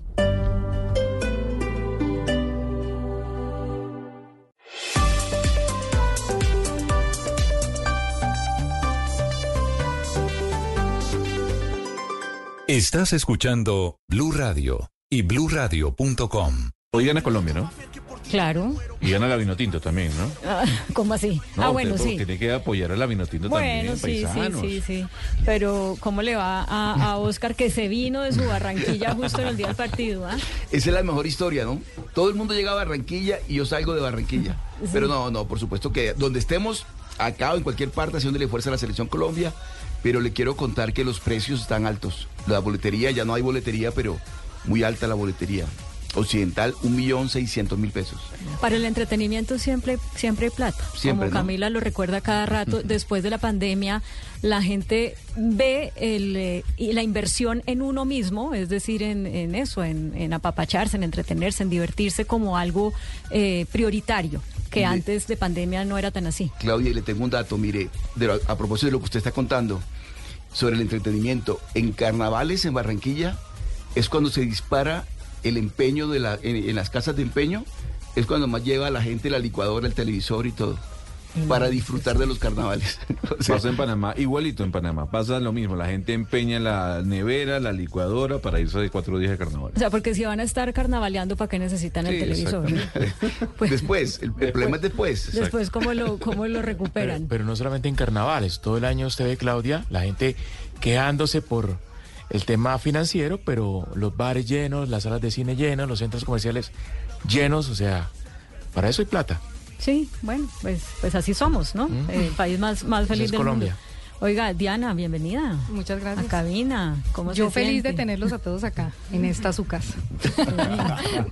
Diana es como la mamá de los pollitos. La mamá de los pollitos. Sí. Bueno, ¿qué nos cuenta?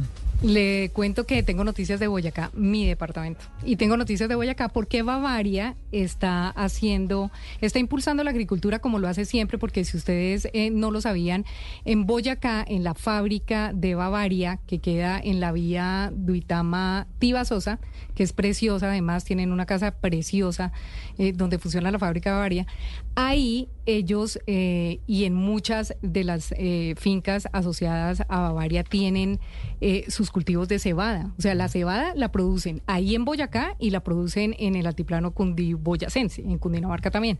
Y lo que está promocionando ahora Bavaria es tener mil nuevos agricultores.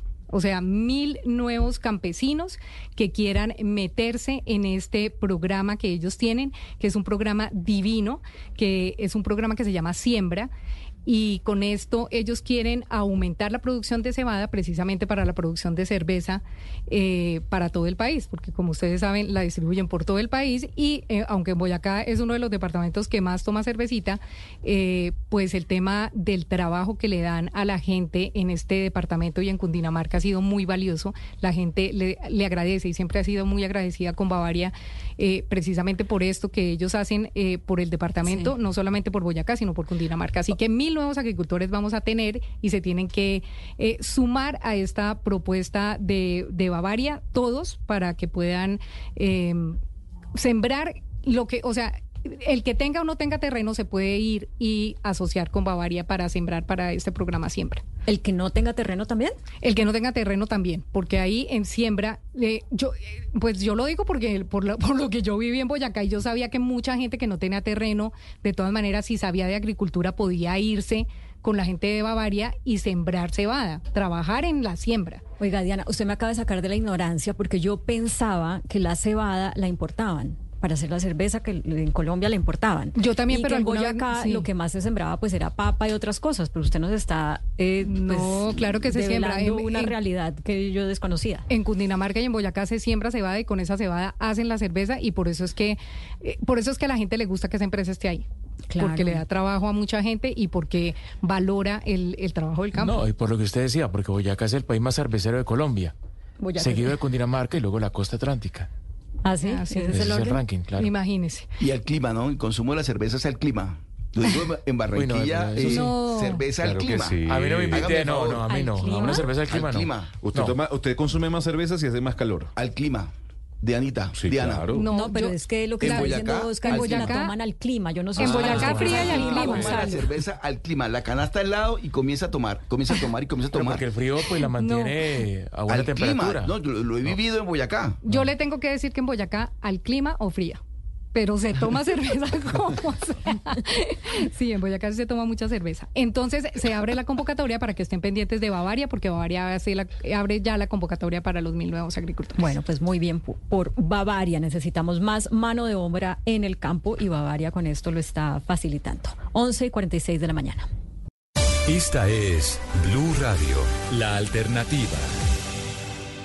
Shakira, estamos viendo Shakira, ¿por qué, don Gonzalo? Pues Claudia eh, dio una extensa entrevista en la revista Hola, eh, muy interesante por cierto, porque bueno, habla de lo que fue el post su rompimiento con Gerard Piqué eh, y menciona lo que va a ser su futuro musical. Y dijo vengo con todo a nivel musical vengo con un álbum eh, que se va a lanzar en enero del año que viene entre enero y febrero pero además anunció la gira más larga y extensa que ha hecho ella a lo largo de su carrera.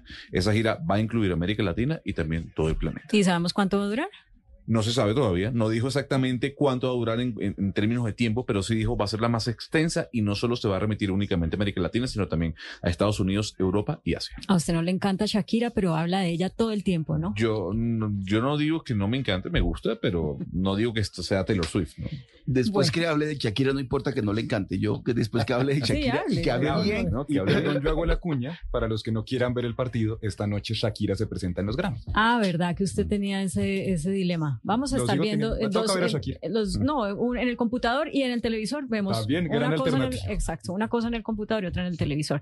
Bueno, lo que nos encanta a todos sin lugar a dudas son las mascotas. Creo que esta es una mesa de trabajo donde somos eh, muy amigables con las mascotas y por eso nos ha llamado la atención para bien un proyecto que está proponiendo la concejal del Partido Verde, eh, concejal de Bogotá, María Clara Name Ramírez de crear como unos, unos baños para mascotas, donde puedan ir las mascotas. Eso sí no sé, y vamos a preguntarle si son las, los perros callejeros o las mascotas que tienen eh, familia.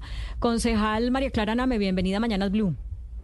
Eh, Claudia, un saludo especial. eh, muchas gracias por traer este tema tan importante para todos aquellos que nos gustan nuestros animales y queremos proporcionarles el mejor cuidado y las mejores condiciones. Bueno, entonces aquí una precisión, el proyecto, el, el, el acuerdo ya fue aprobado, ahorita falta que la alcaldía lo sancione, no sabemos si esto va a pasar antes de- de que termine este periodo, pero cuéntenos en qué consiste. Bueno, Claudia, este proyecto eh, eh, se llama Zonas de Descanso y Hidratación para Mascotas. ¿En qué consiste este proyecto? Realmente es crear unas zonas en los lugares de alta afluencia de público, por ejemplo, como centros comerciales, aeropuertos, terminales de transporte, en donde las mascotas puedan contar con un espacio para poder alimentarse, para poder hidratarse y por supuesto también para hacer sus necesidades. A veces cuando se habla de baños para mascotas, se piensa como en una infraestructura muy grande, como que se requiere un presupuesto bastante extenso y no, simplemente son unos cubículos muy pequeños como se hace a nivel internacional en los cuales se cuenta con un lavamanos, que es para contar con la hidratación para la mascota, un pasto sintético y un espacio en el que pueda ligeramente caminar. Esta inquietud de este proyecto surgió porque tenemos que estar en este momento actualizados ante las realidades que hay mundiales. A nivel mundial vemos que la mayoría de familias tenemos mascotas. Es más, hay familias compuestas no solo por hijos, sino además por las mascotas que hacen parte también de ese entorno familiar. Y por supuesto, pues esperamos que ya entre a sanción de la alcaldesa. El proyecto ya fue aprobado en segundo debate en el Consejo de Bogotá. Eso quiere decir que la plenaria del Consejo de Bogotá le dio su aprobación a este proyecto de acuerdo y estamos esperando la firma de la alcaldesa prontamente, porque la alcaldesa pues también es eh, una persona animalista que le ha apostado a la protección también de los animales y de las mascotas en el distrito y esperamos pues que le dé ese visto nuevo para que pueda hacerse realidad en nuestra ciudad. Concejal Name, ¿esto sería eh, de recursos públicos en espacios públicos o también tendría una exigencia, digamos, para eh, lugares privados para que implementen este tipo de lugares? ¿Y, y qué cálculo han hecho ustedes? Usted nos dice, pues, que, que debería tener cada uno de esos lugares, pero, pero más o menos cuánto sería la inversión. Bueno, la idea cuál es? Eh, el proyecto habla de generar los lineamientos para que puedan darse estas zonas. Simplemente el Consejo de Bogotá no puede meterse y no puede abordar materia eh, fiscal, temas que tengan un impacto fiscal y decir tanto monto correspondería. ¿Qué es lo que queremos hacer? Que se generen los lineamientos. Entonces, la administración tendrá que decir, por ejemplo, las zonas de descanso y hidratación deben tener X extensión, deben contar con la zona de hidratación y el pasto sintético. Esos son lineamientos que quiere decir son como las reglas generales para su implementación.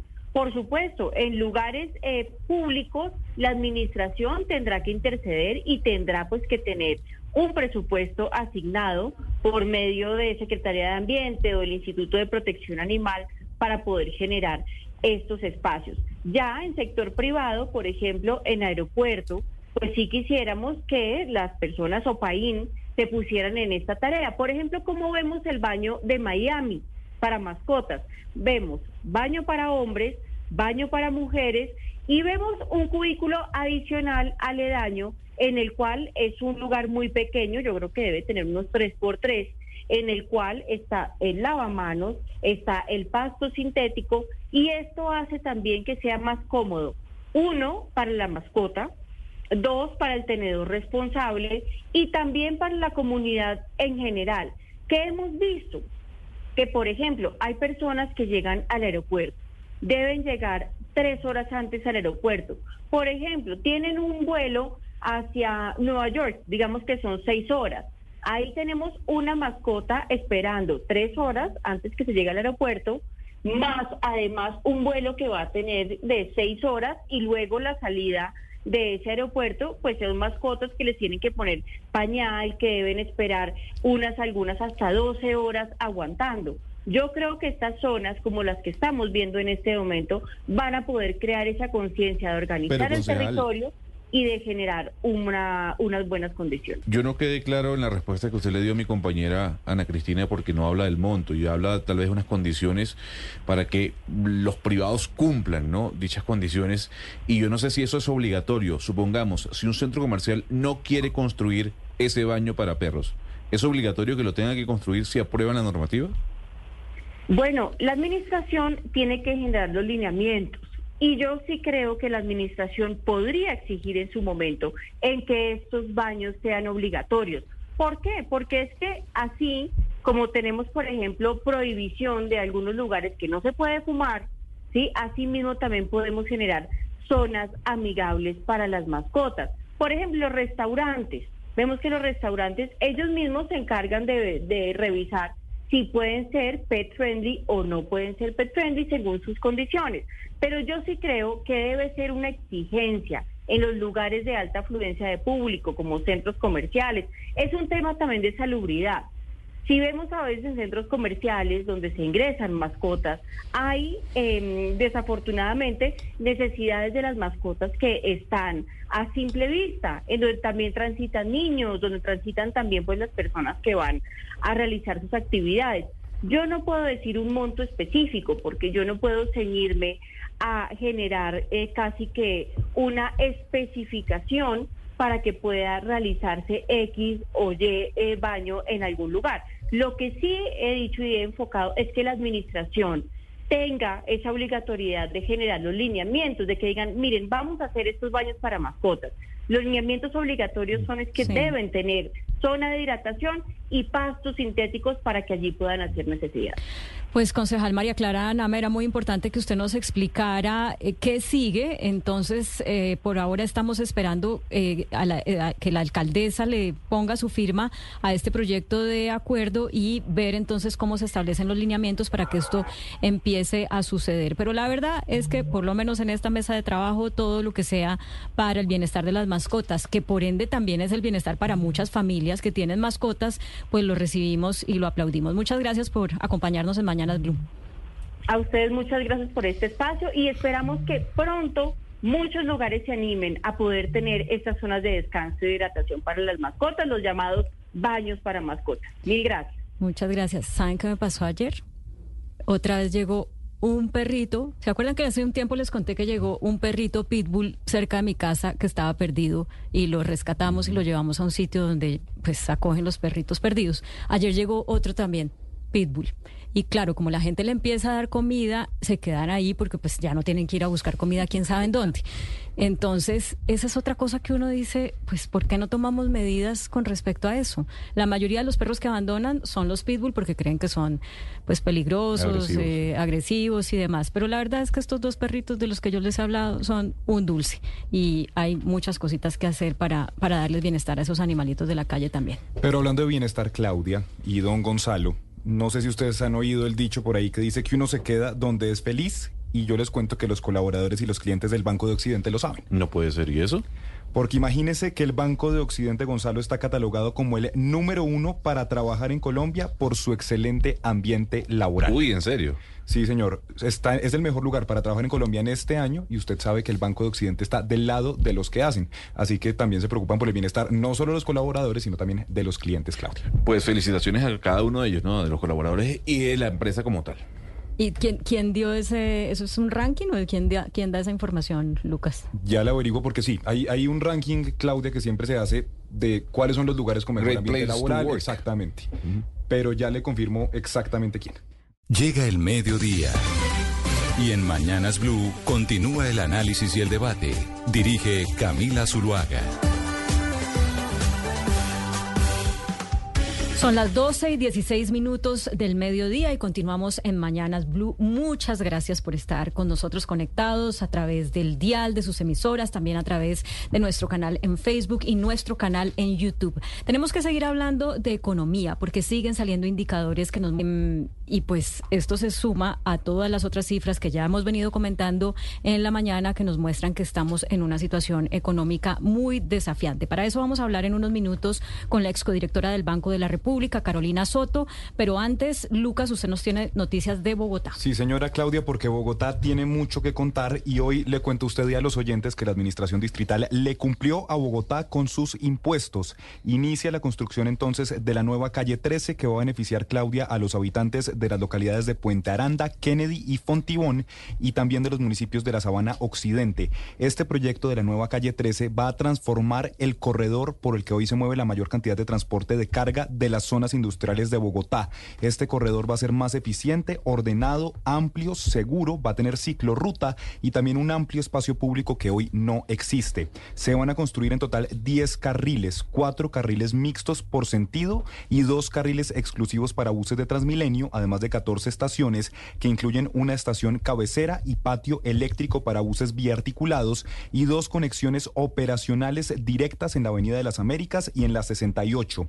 Con esta gran obra se van a beneficiar más de 500 mil personas que residen o trabajan en las localidades de Puente Aranda, Kennedy y Fontibón y las poblaciones de los municipios aledaños de Mosquera, Funza y de Madrid. Pues qué bien, Bogotá tiene mucho que contar. Gracias, Lucas.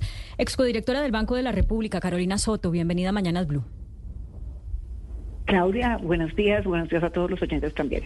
Bueno, muchas gracias por acompañarnos. Mire, hace un momento eh, tuvimos una larga conversación con el director de Planeación Nacional, el doctor Jorge Iván González, en la que le planteábamos preguntas respecto a esta propuesta que ha hecho el presidente de la República de acabar con la regla fiscal, en la que también le hablábamos de lo que muchos consideran una presión al Banco de la República por todos los llamados desde el ministro de Hacienda, el propio presidente a, bajar ya las tasas de interés y él nos decía, pues todo esto hay que contextualizarlo y hay que entender eh, qué fue la economía que recibió el gobierno, este gobierno del gobierno pasado. Hay que entender que la pandemia, digamos, en materia económica no se ha acabado.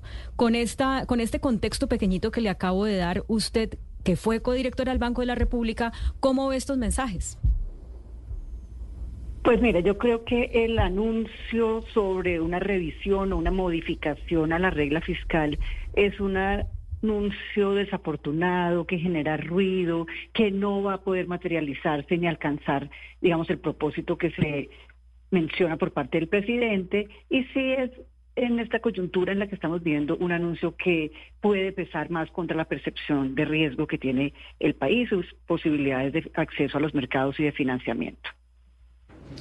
Doctora Soto, estamos viviendo una presión, no sé si usted tenga recuerdo de una presión tan grande sobre los miembros de la Junta del Banco de la República para bajar la tasa de interés y recién el doctor González hace un diagnóstico que yo entendería es contrario al que tendrían los miembros de la Junta y no sé si es el suyo, es, oiga, el problema de inflación de Colombia en este momento no es un problema ni fiscal ni monetario, sino es un tema de costos, que la pandemia aumentó muchos costos y que es un tema de estructura de costos. ¿Usted qué opina? ¿La inflación que hoy vive Colombia es un tema de costos de producción?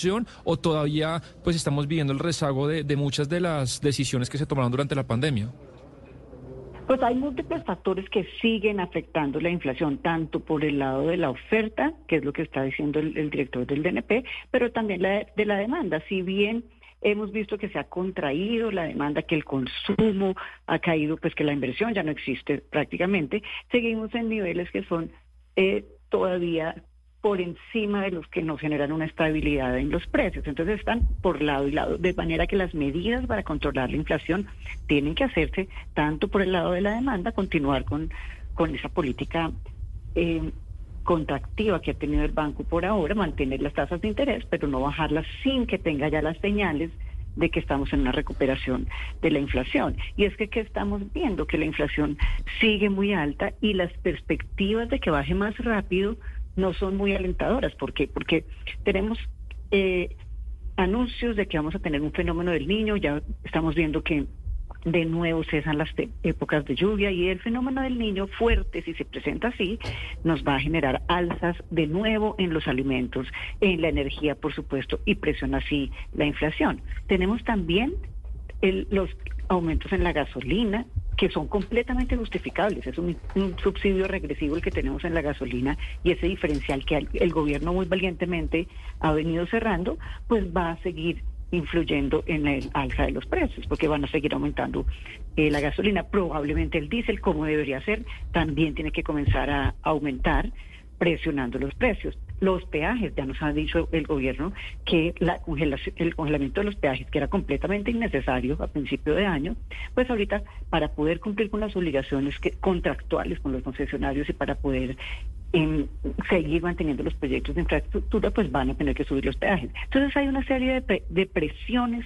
sobre los precios que si ven ustedes son de todo tipo y van a generar que la inflación no ceda al ritmo que ha venido haciéndolo en otras economías. Tenemos además que esto genera un factor que es clave para la decisión del banco al tomar su al, decidir sobre la reducción o no de las tasas de interés y es las expectativas de inflación que está esperando la gente que pase con la inflación. Entonces, por un lado, tenemos esta serie de factores que les mencioné eh, presionando a un alza en algunos precios. De otra parte, viene, por ejemplo, ahorita la discusión del salario mínimo. Es fundamental que en esa discusión del salario mínimo no se vaya a dar un incremento por encima del eh, de lo que es la fórmula tradicional, que es la inflación más productividad, o incluso solo la inflación, que se mantenga el poder adquisitivo del salario mínimo es clave, es obligatorio además, pero no se vaya a ir más allá por temas políticos. Entonces, ahí hay responsabilidad del gobierno, de los empresarios, de los trabajadores, para que el salario mínimo, que al cual están atados muchos de los precios, no se vaya a, a subir en demasía generando de nuevo un espiral inflacionario. Entonces, esto hace que las expectativas que espera la gente sea clave. Si el banco no ve que esas expectativas están ya alineándose y bajando y que las personas y los mercados en un año están esperando que la inflación se empiece a corregir de forma importante, pues no van a tener elementos para poder bajar.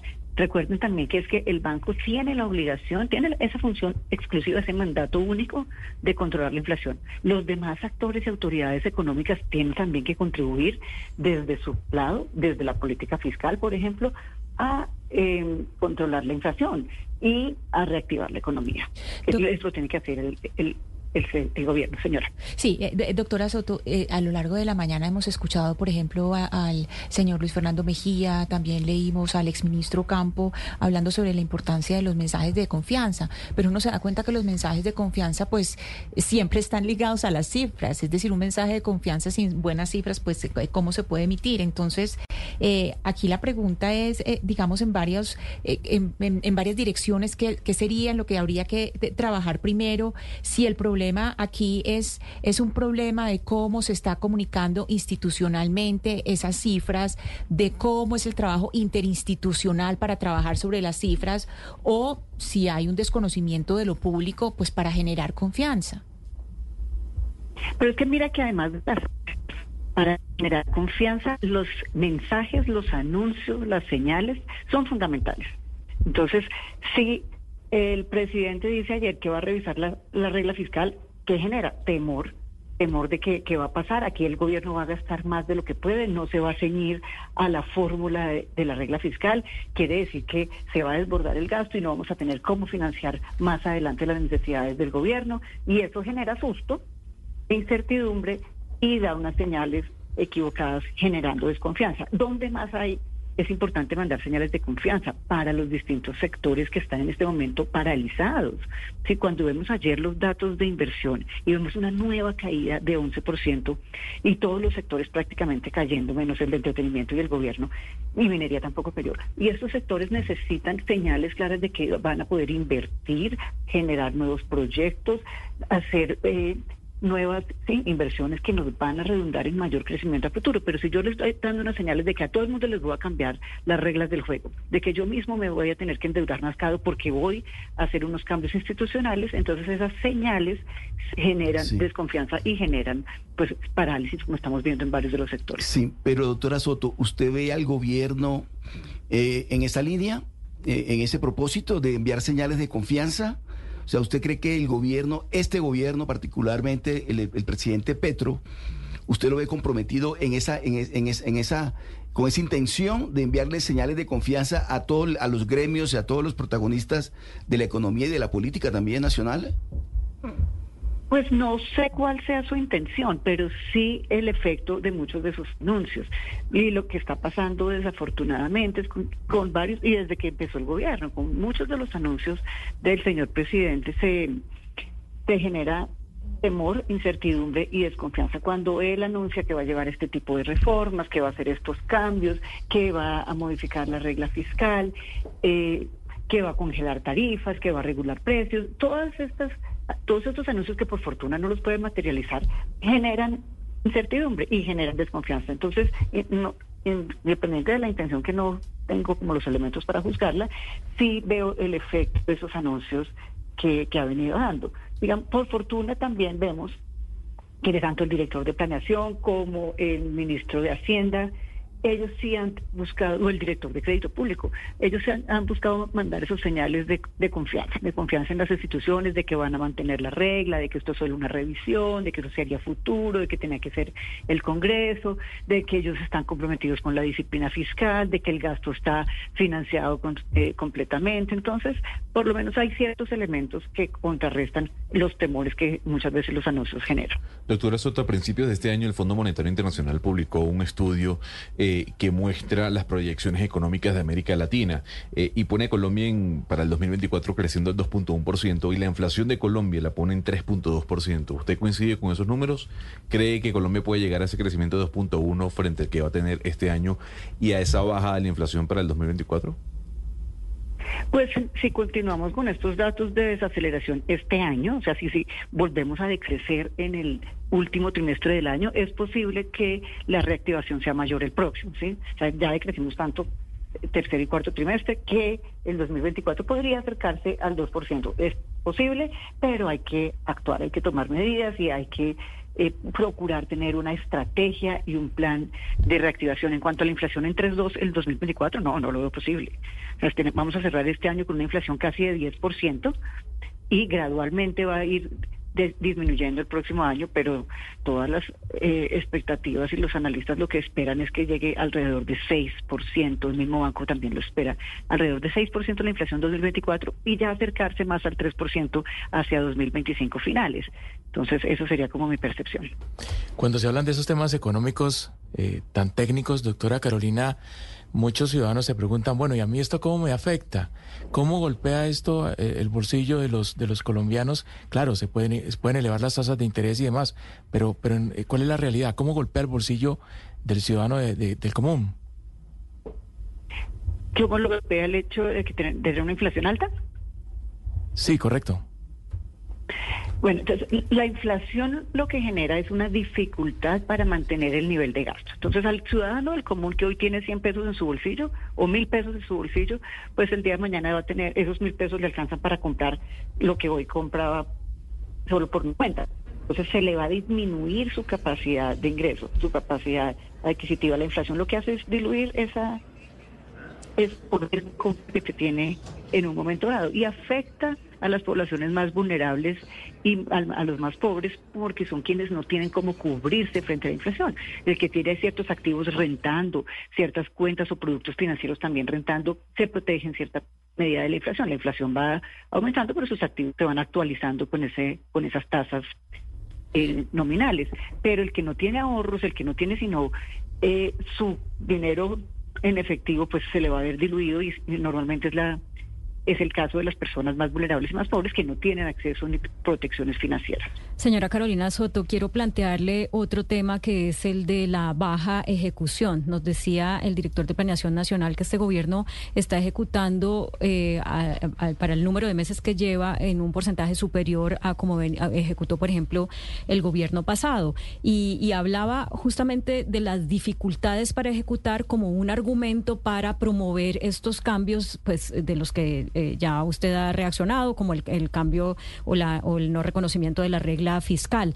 Em, usted, que hizo parte de presidencia, que hizo parte del Ministerio de Hacienda, eh, ¿qué nos puede decir de las dificultades para ejecutar? Si realmente es muy restrictiva la, digamos, la normatividad para que los funcionarios públicos puedan llevar a cabo sus proyectos, si sí habría que flexibilizar o sencillamente pues es una cosa de incapacidad eh, del, no, no, estoy hablando solamente de los funcionarios de este gobierno, sino de otros gobiernos, de poder eh, pues conocer bien lo público y entonces ceñirse a las reglas, pero a un ritmo que le sirva a la sociedad.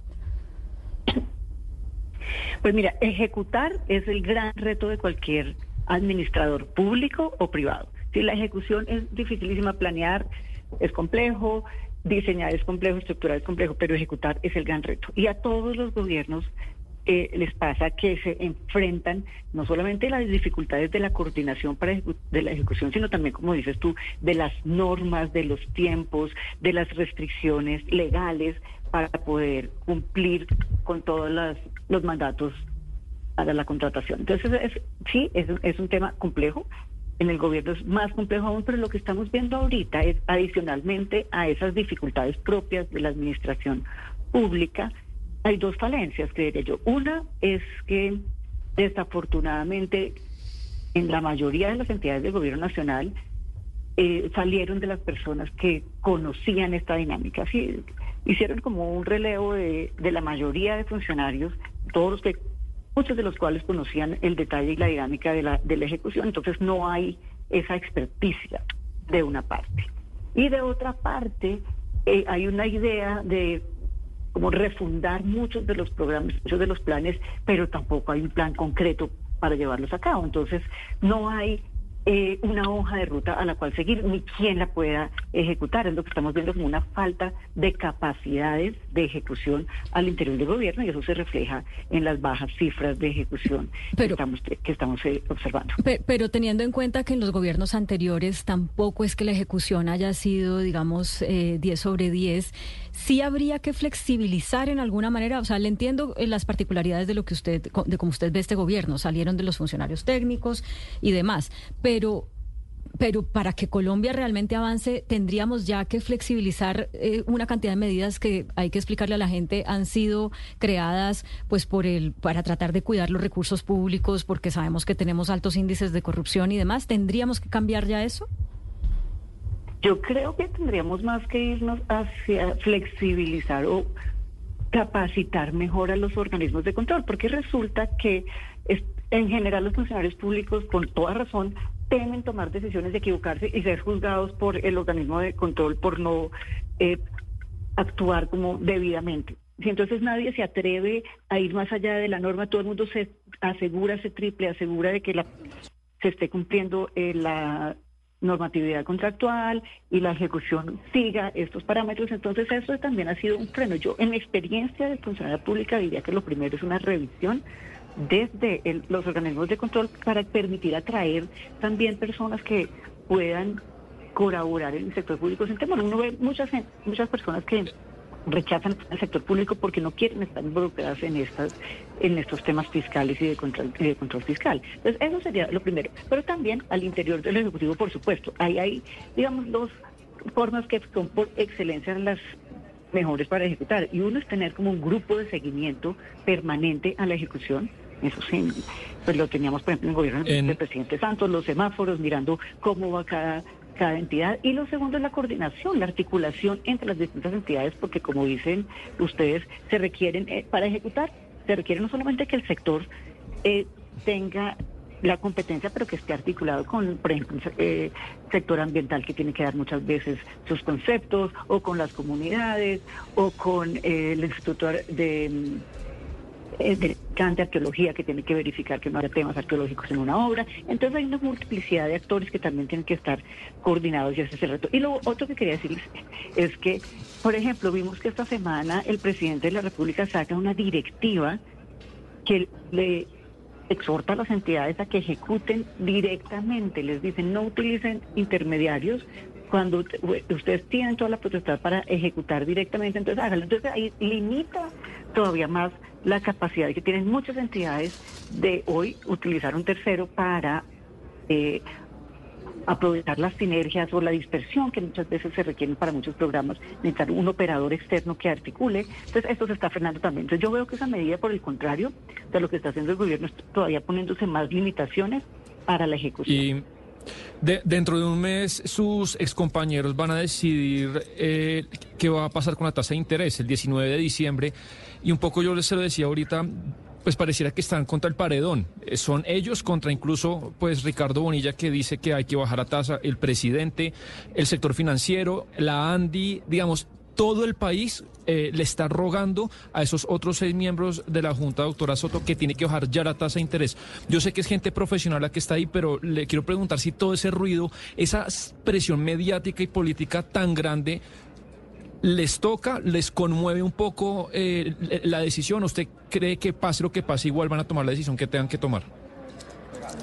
Hacer lo que pase, van a tomar. Es que, mira que ellos están ahí para cumplir un mandato ellos también quieren bajar la tasa, por supuesto. Están esperando es, por favor, tengamos las señales que nos permitan bajar las tasas.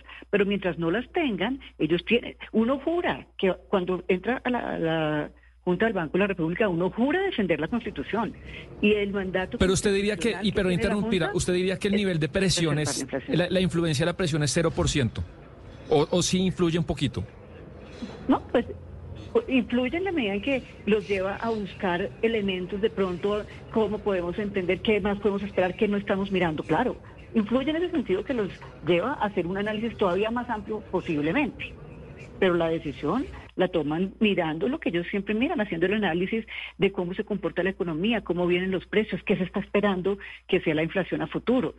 Entonces, tú dices que el 19 de diciembre toman la decisión, aquí es crucial, de nuevo, y déjame enfatizar el punto del incremento del salario mínimo. Eso va a ser una primera gran señal. El 15 de diciembre, en principio, hasta el 15 de diciembre tienen plazo la comisión tripartita de concertación laboral, donde están los empresarios, el sector, el gobierno y las centrales obreras, de tomar esa decisión. Si el 15 de diciembre no se ponen de acuerdo, después lo saca el gobierno por decreto. Pero si el 15 de diciembre se logra mantener los salarios en términos reales más un punto, digamos, que sea 10%, 10.5% el incremento del salario mínimo, ya va a haber una señal importante para el Banco de la República.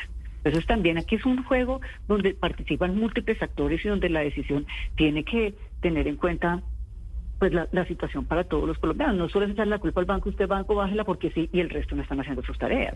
Doctora Si el banco ve que las expectativas están, están alineadas y que en realidad estamos esperando una que se materialice la reducción de la inflación eh, más cercana a la meta del banco, pues lo van a poder hacer.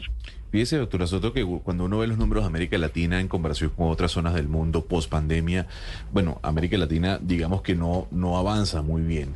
Y cuando uno le consulta a, miembros de gobiernos cuyas economías no van bien, eh, aducen siempre la pandemia, como lo escuchamos hace cuestión de minutos acá.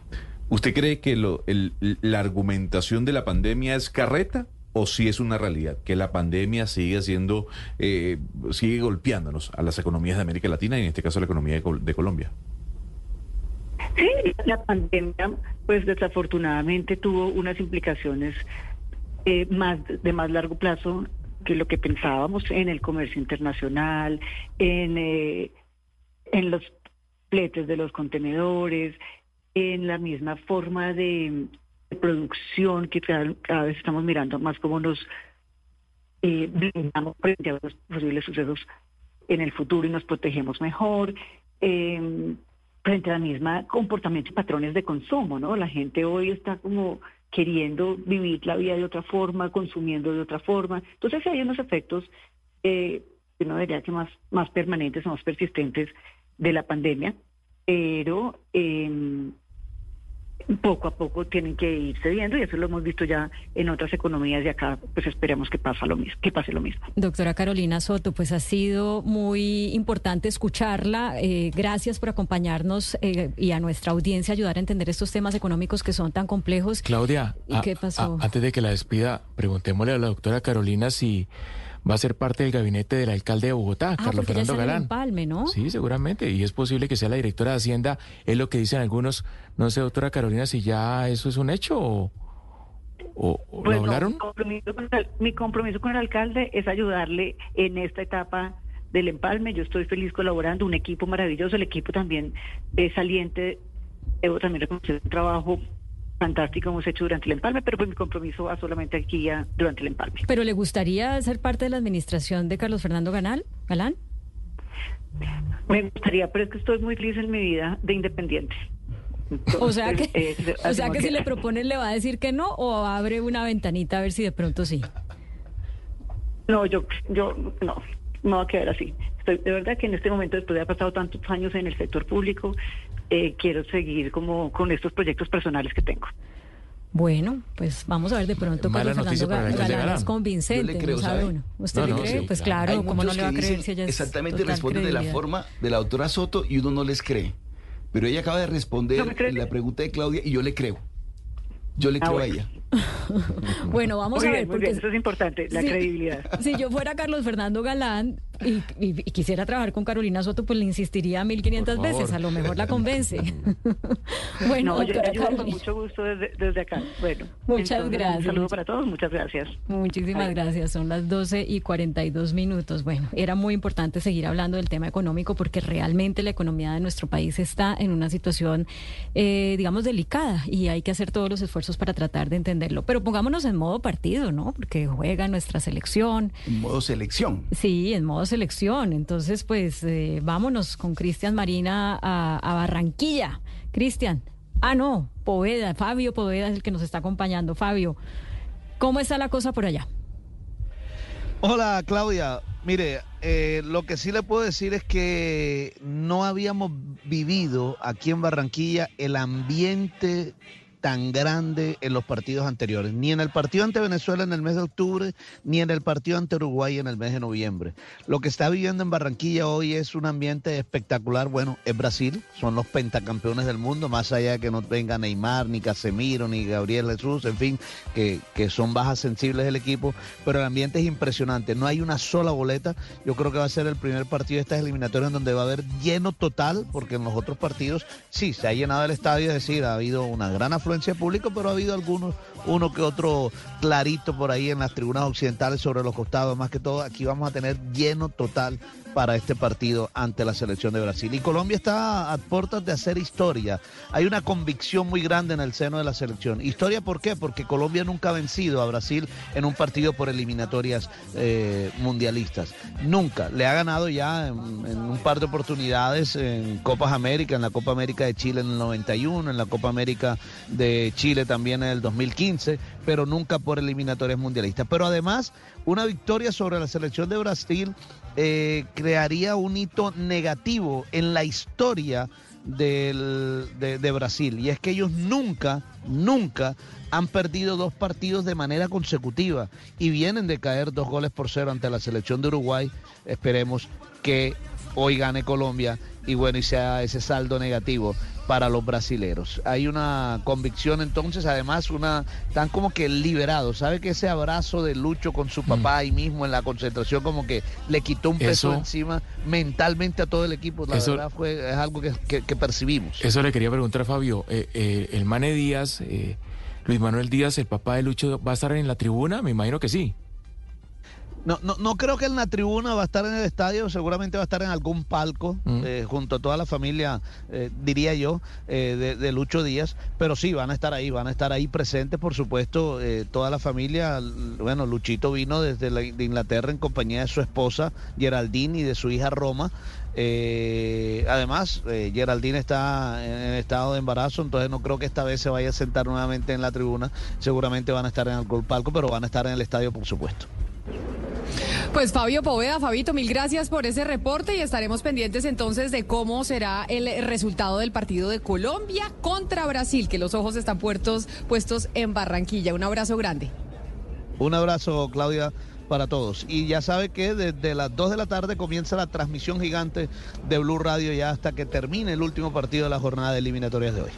Claro que sí, pero los ojos están puestos en Barranquilla, pero también aquí en Bogotá.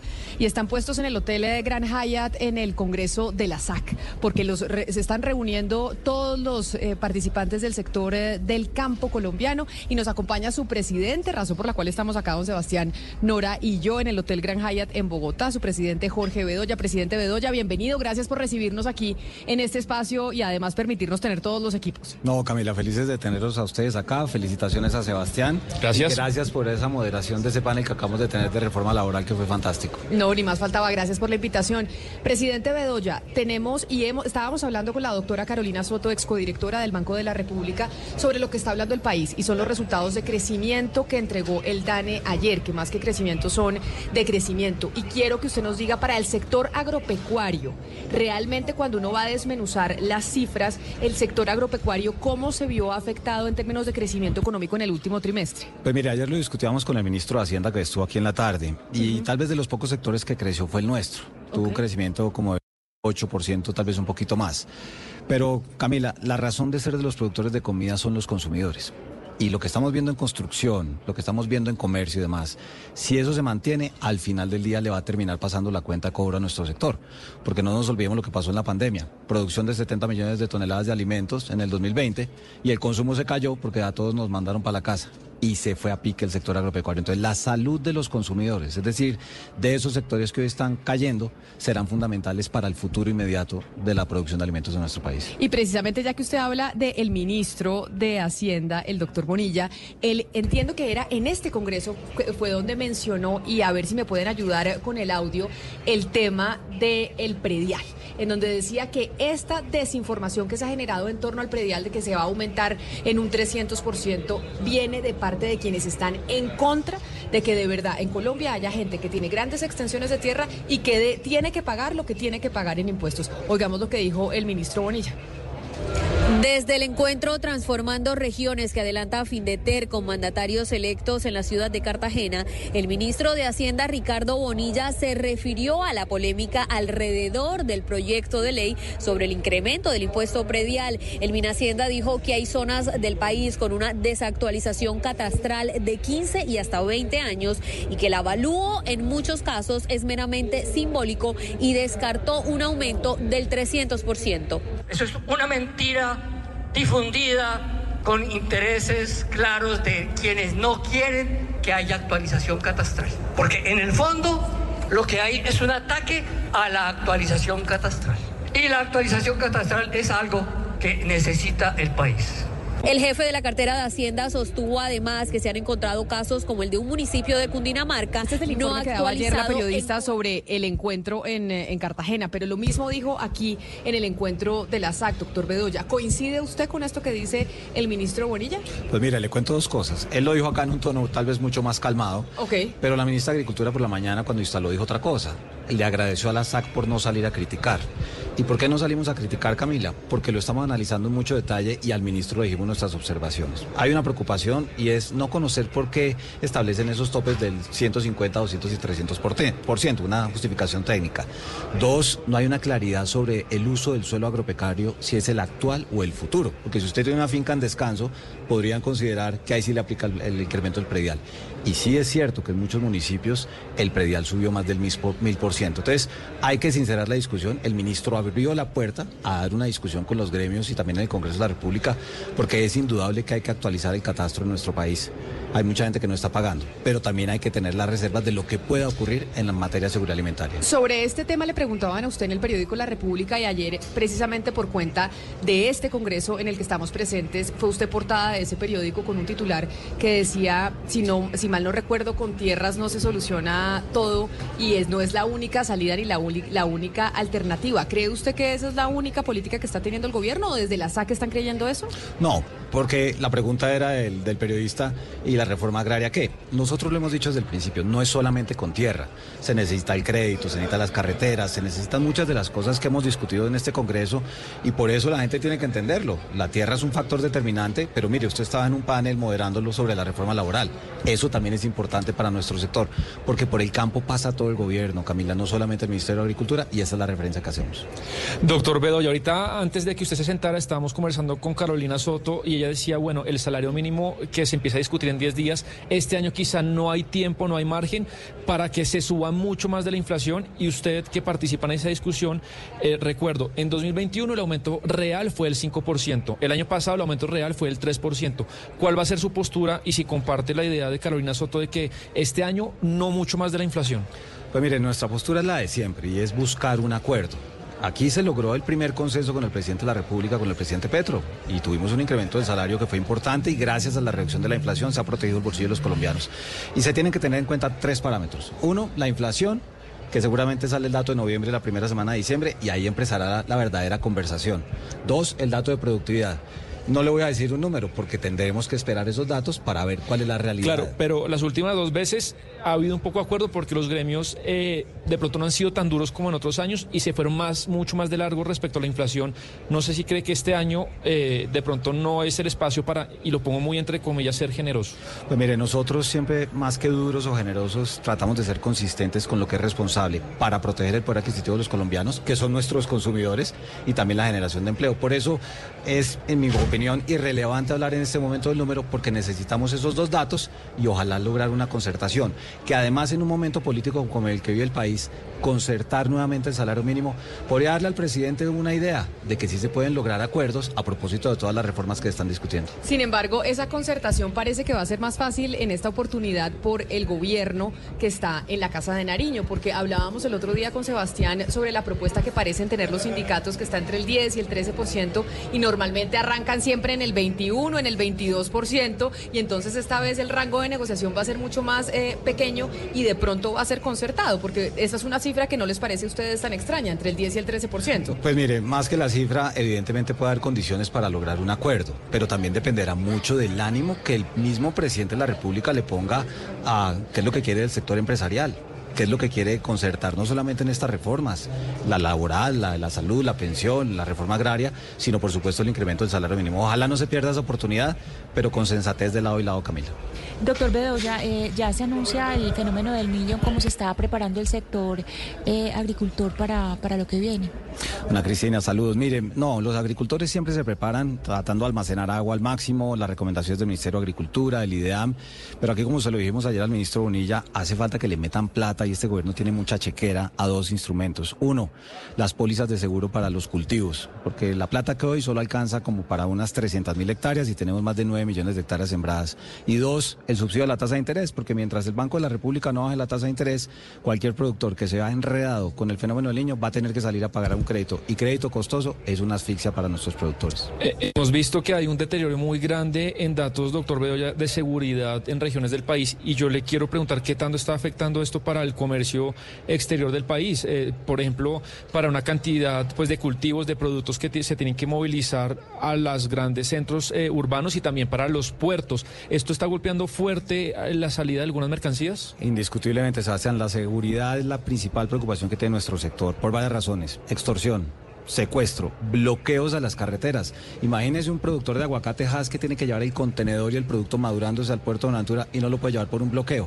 Y el tema de la contaminación de carga por el tema del crecimiento del narcotráfico. El daño reputacional que se le hace a Colombia cuando un cargamento de banano, por decir algo, llega al puerto de Amberes con un tema de banano contaminado a carga. El cliente que dice banano colombiano. Y eso fue por la demora, por la demora que tuvo en, la, carga. Porque el tema del narcotráfico está asociado también a los temas de seguridad. Entonces, de nuevo, para nuestro sector, y así se lo dijimos al presidente de la República cuando lo vimos en el Consejo Gremial, es la principal preocupación del, del campo hoy es la seguridad. La seguridad física, pero también la seguridad jurídica. Esa reunión en el Consejo Gremial fue ya hace un tiempo. O Sí, sea, no fue. Por eso quiero preguntarle cómo están las comunicaciones con el gobierno nacional directamente, porque usted hace referencia a una reunión que entiendo que fue hace más de un mes, que fue cuando se reunieron ustedes los presidentes de los gremios en la Casa de Nariño, en donde, no me lo dijo usted, pero me lo dijeron algunos otros presentes en la reunión, fue muy poco lo que se logró concertar realmente, o sea, como conclusiones que hayan salido de esa reunión. El sector agropecuario es uno de los más importantes para el gobierno actual y así lo han expresado porque la tierra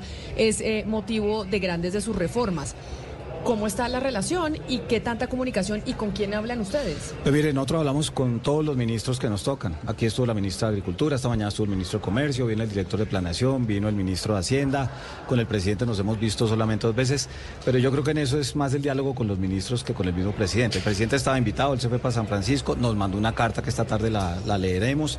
Entonces, a mí lo que me interesa es que el diálogo se traduzca en resultados. Y aquí la mano de la SAC siempre está extendida para lograr los consensos y los acuerdos. Tendremos diferencias como en cualquier gobierno, pero aquí estamos dispuestos pues, a trabajar. Cumbre del Pacífico va a estar el presidente Gustavo Petro en San Francisco, allá donde está Joe Biden, Xi Jinping, o sea, una reunión importantísima. Tenía justificación para no estar acá. Así es. Les mandó carta y no video, ¿por qué?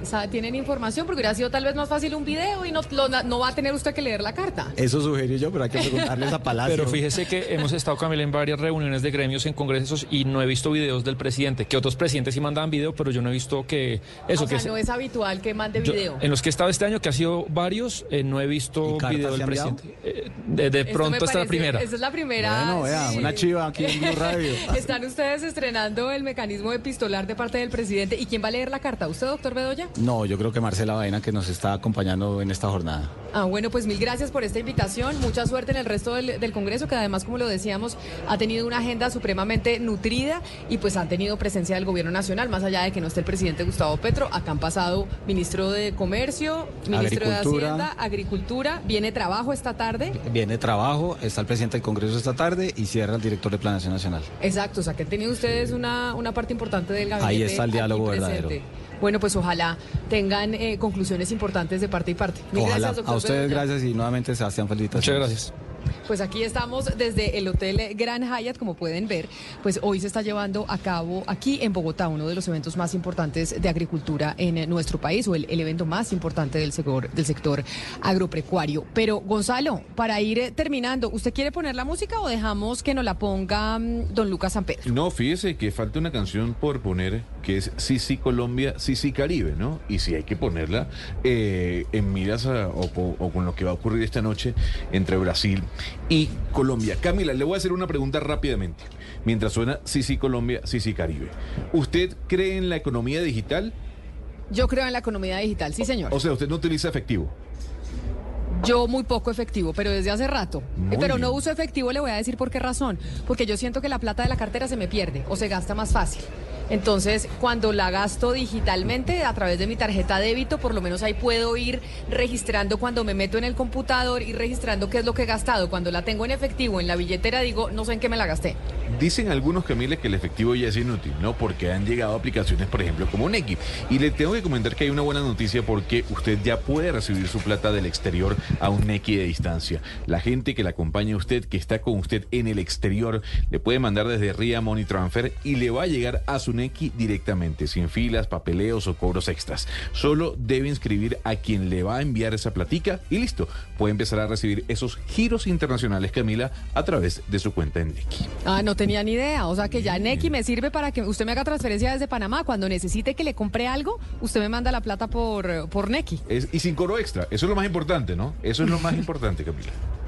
Pues así nosotros llegamos al final de esta emisión de Mañanas Blue. Vamos a hacer una pausa, pero ustedes no se muevan porque ya llegan nuestros compañeros de Meridiano Blue con todas las noticias.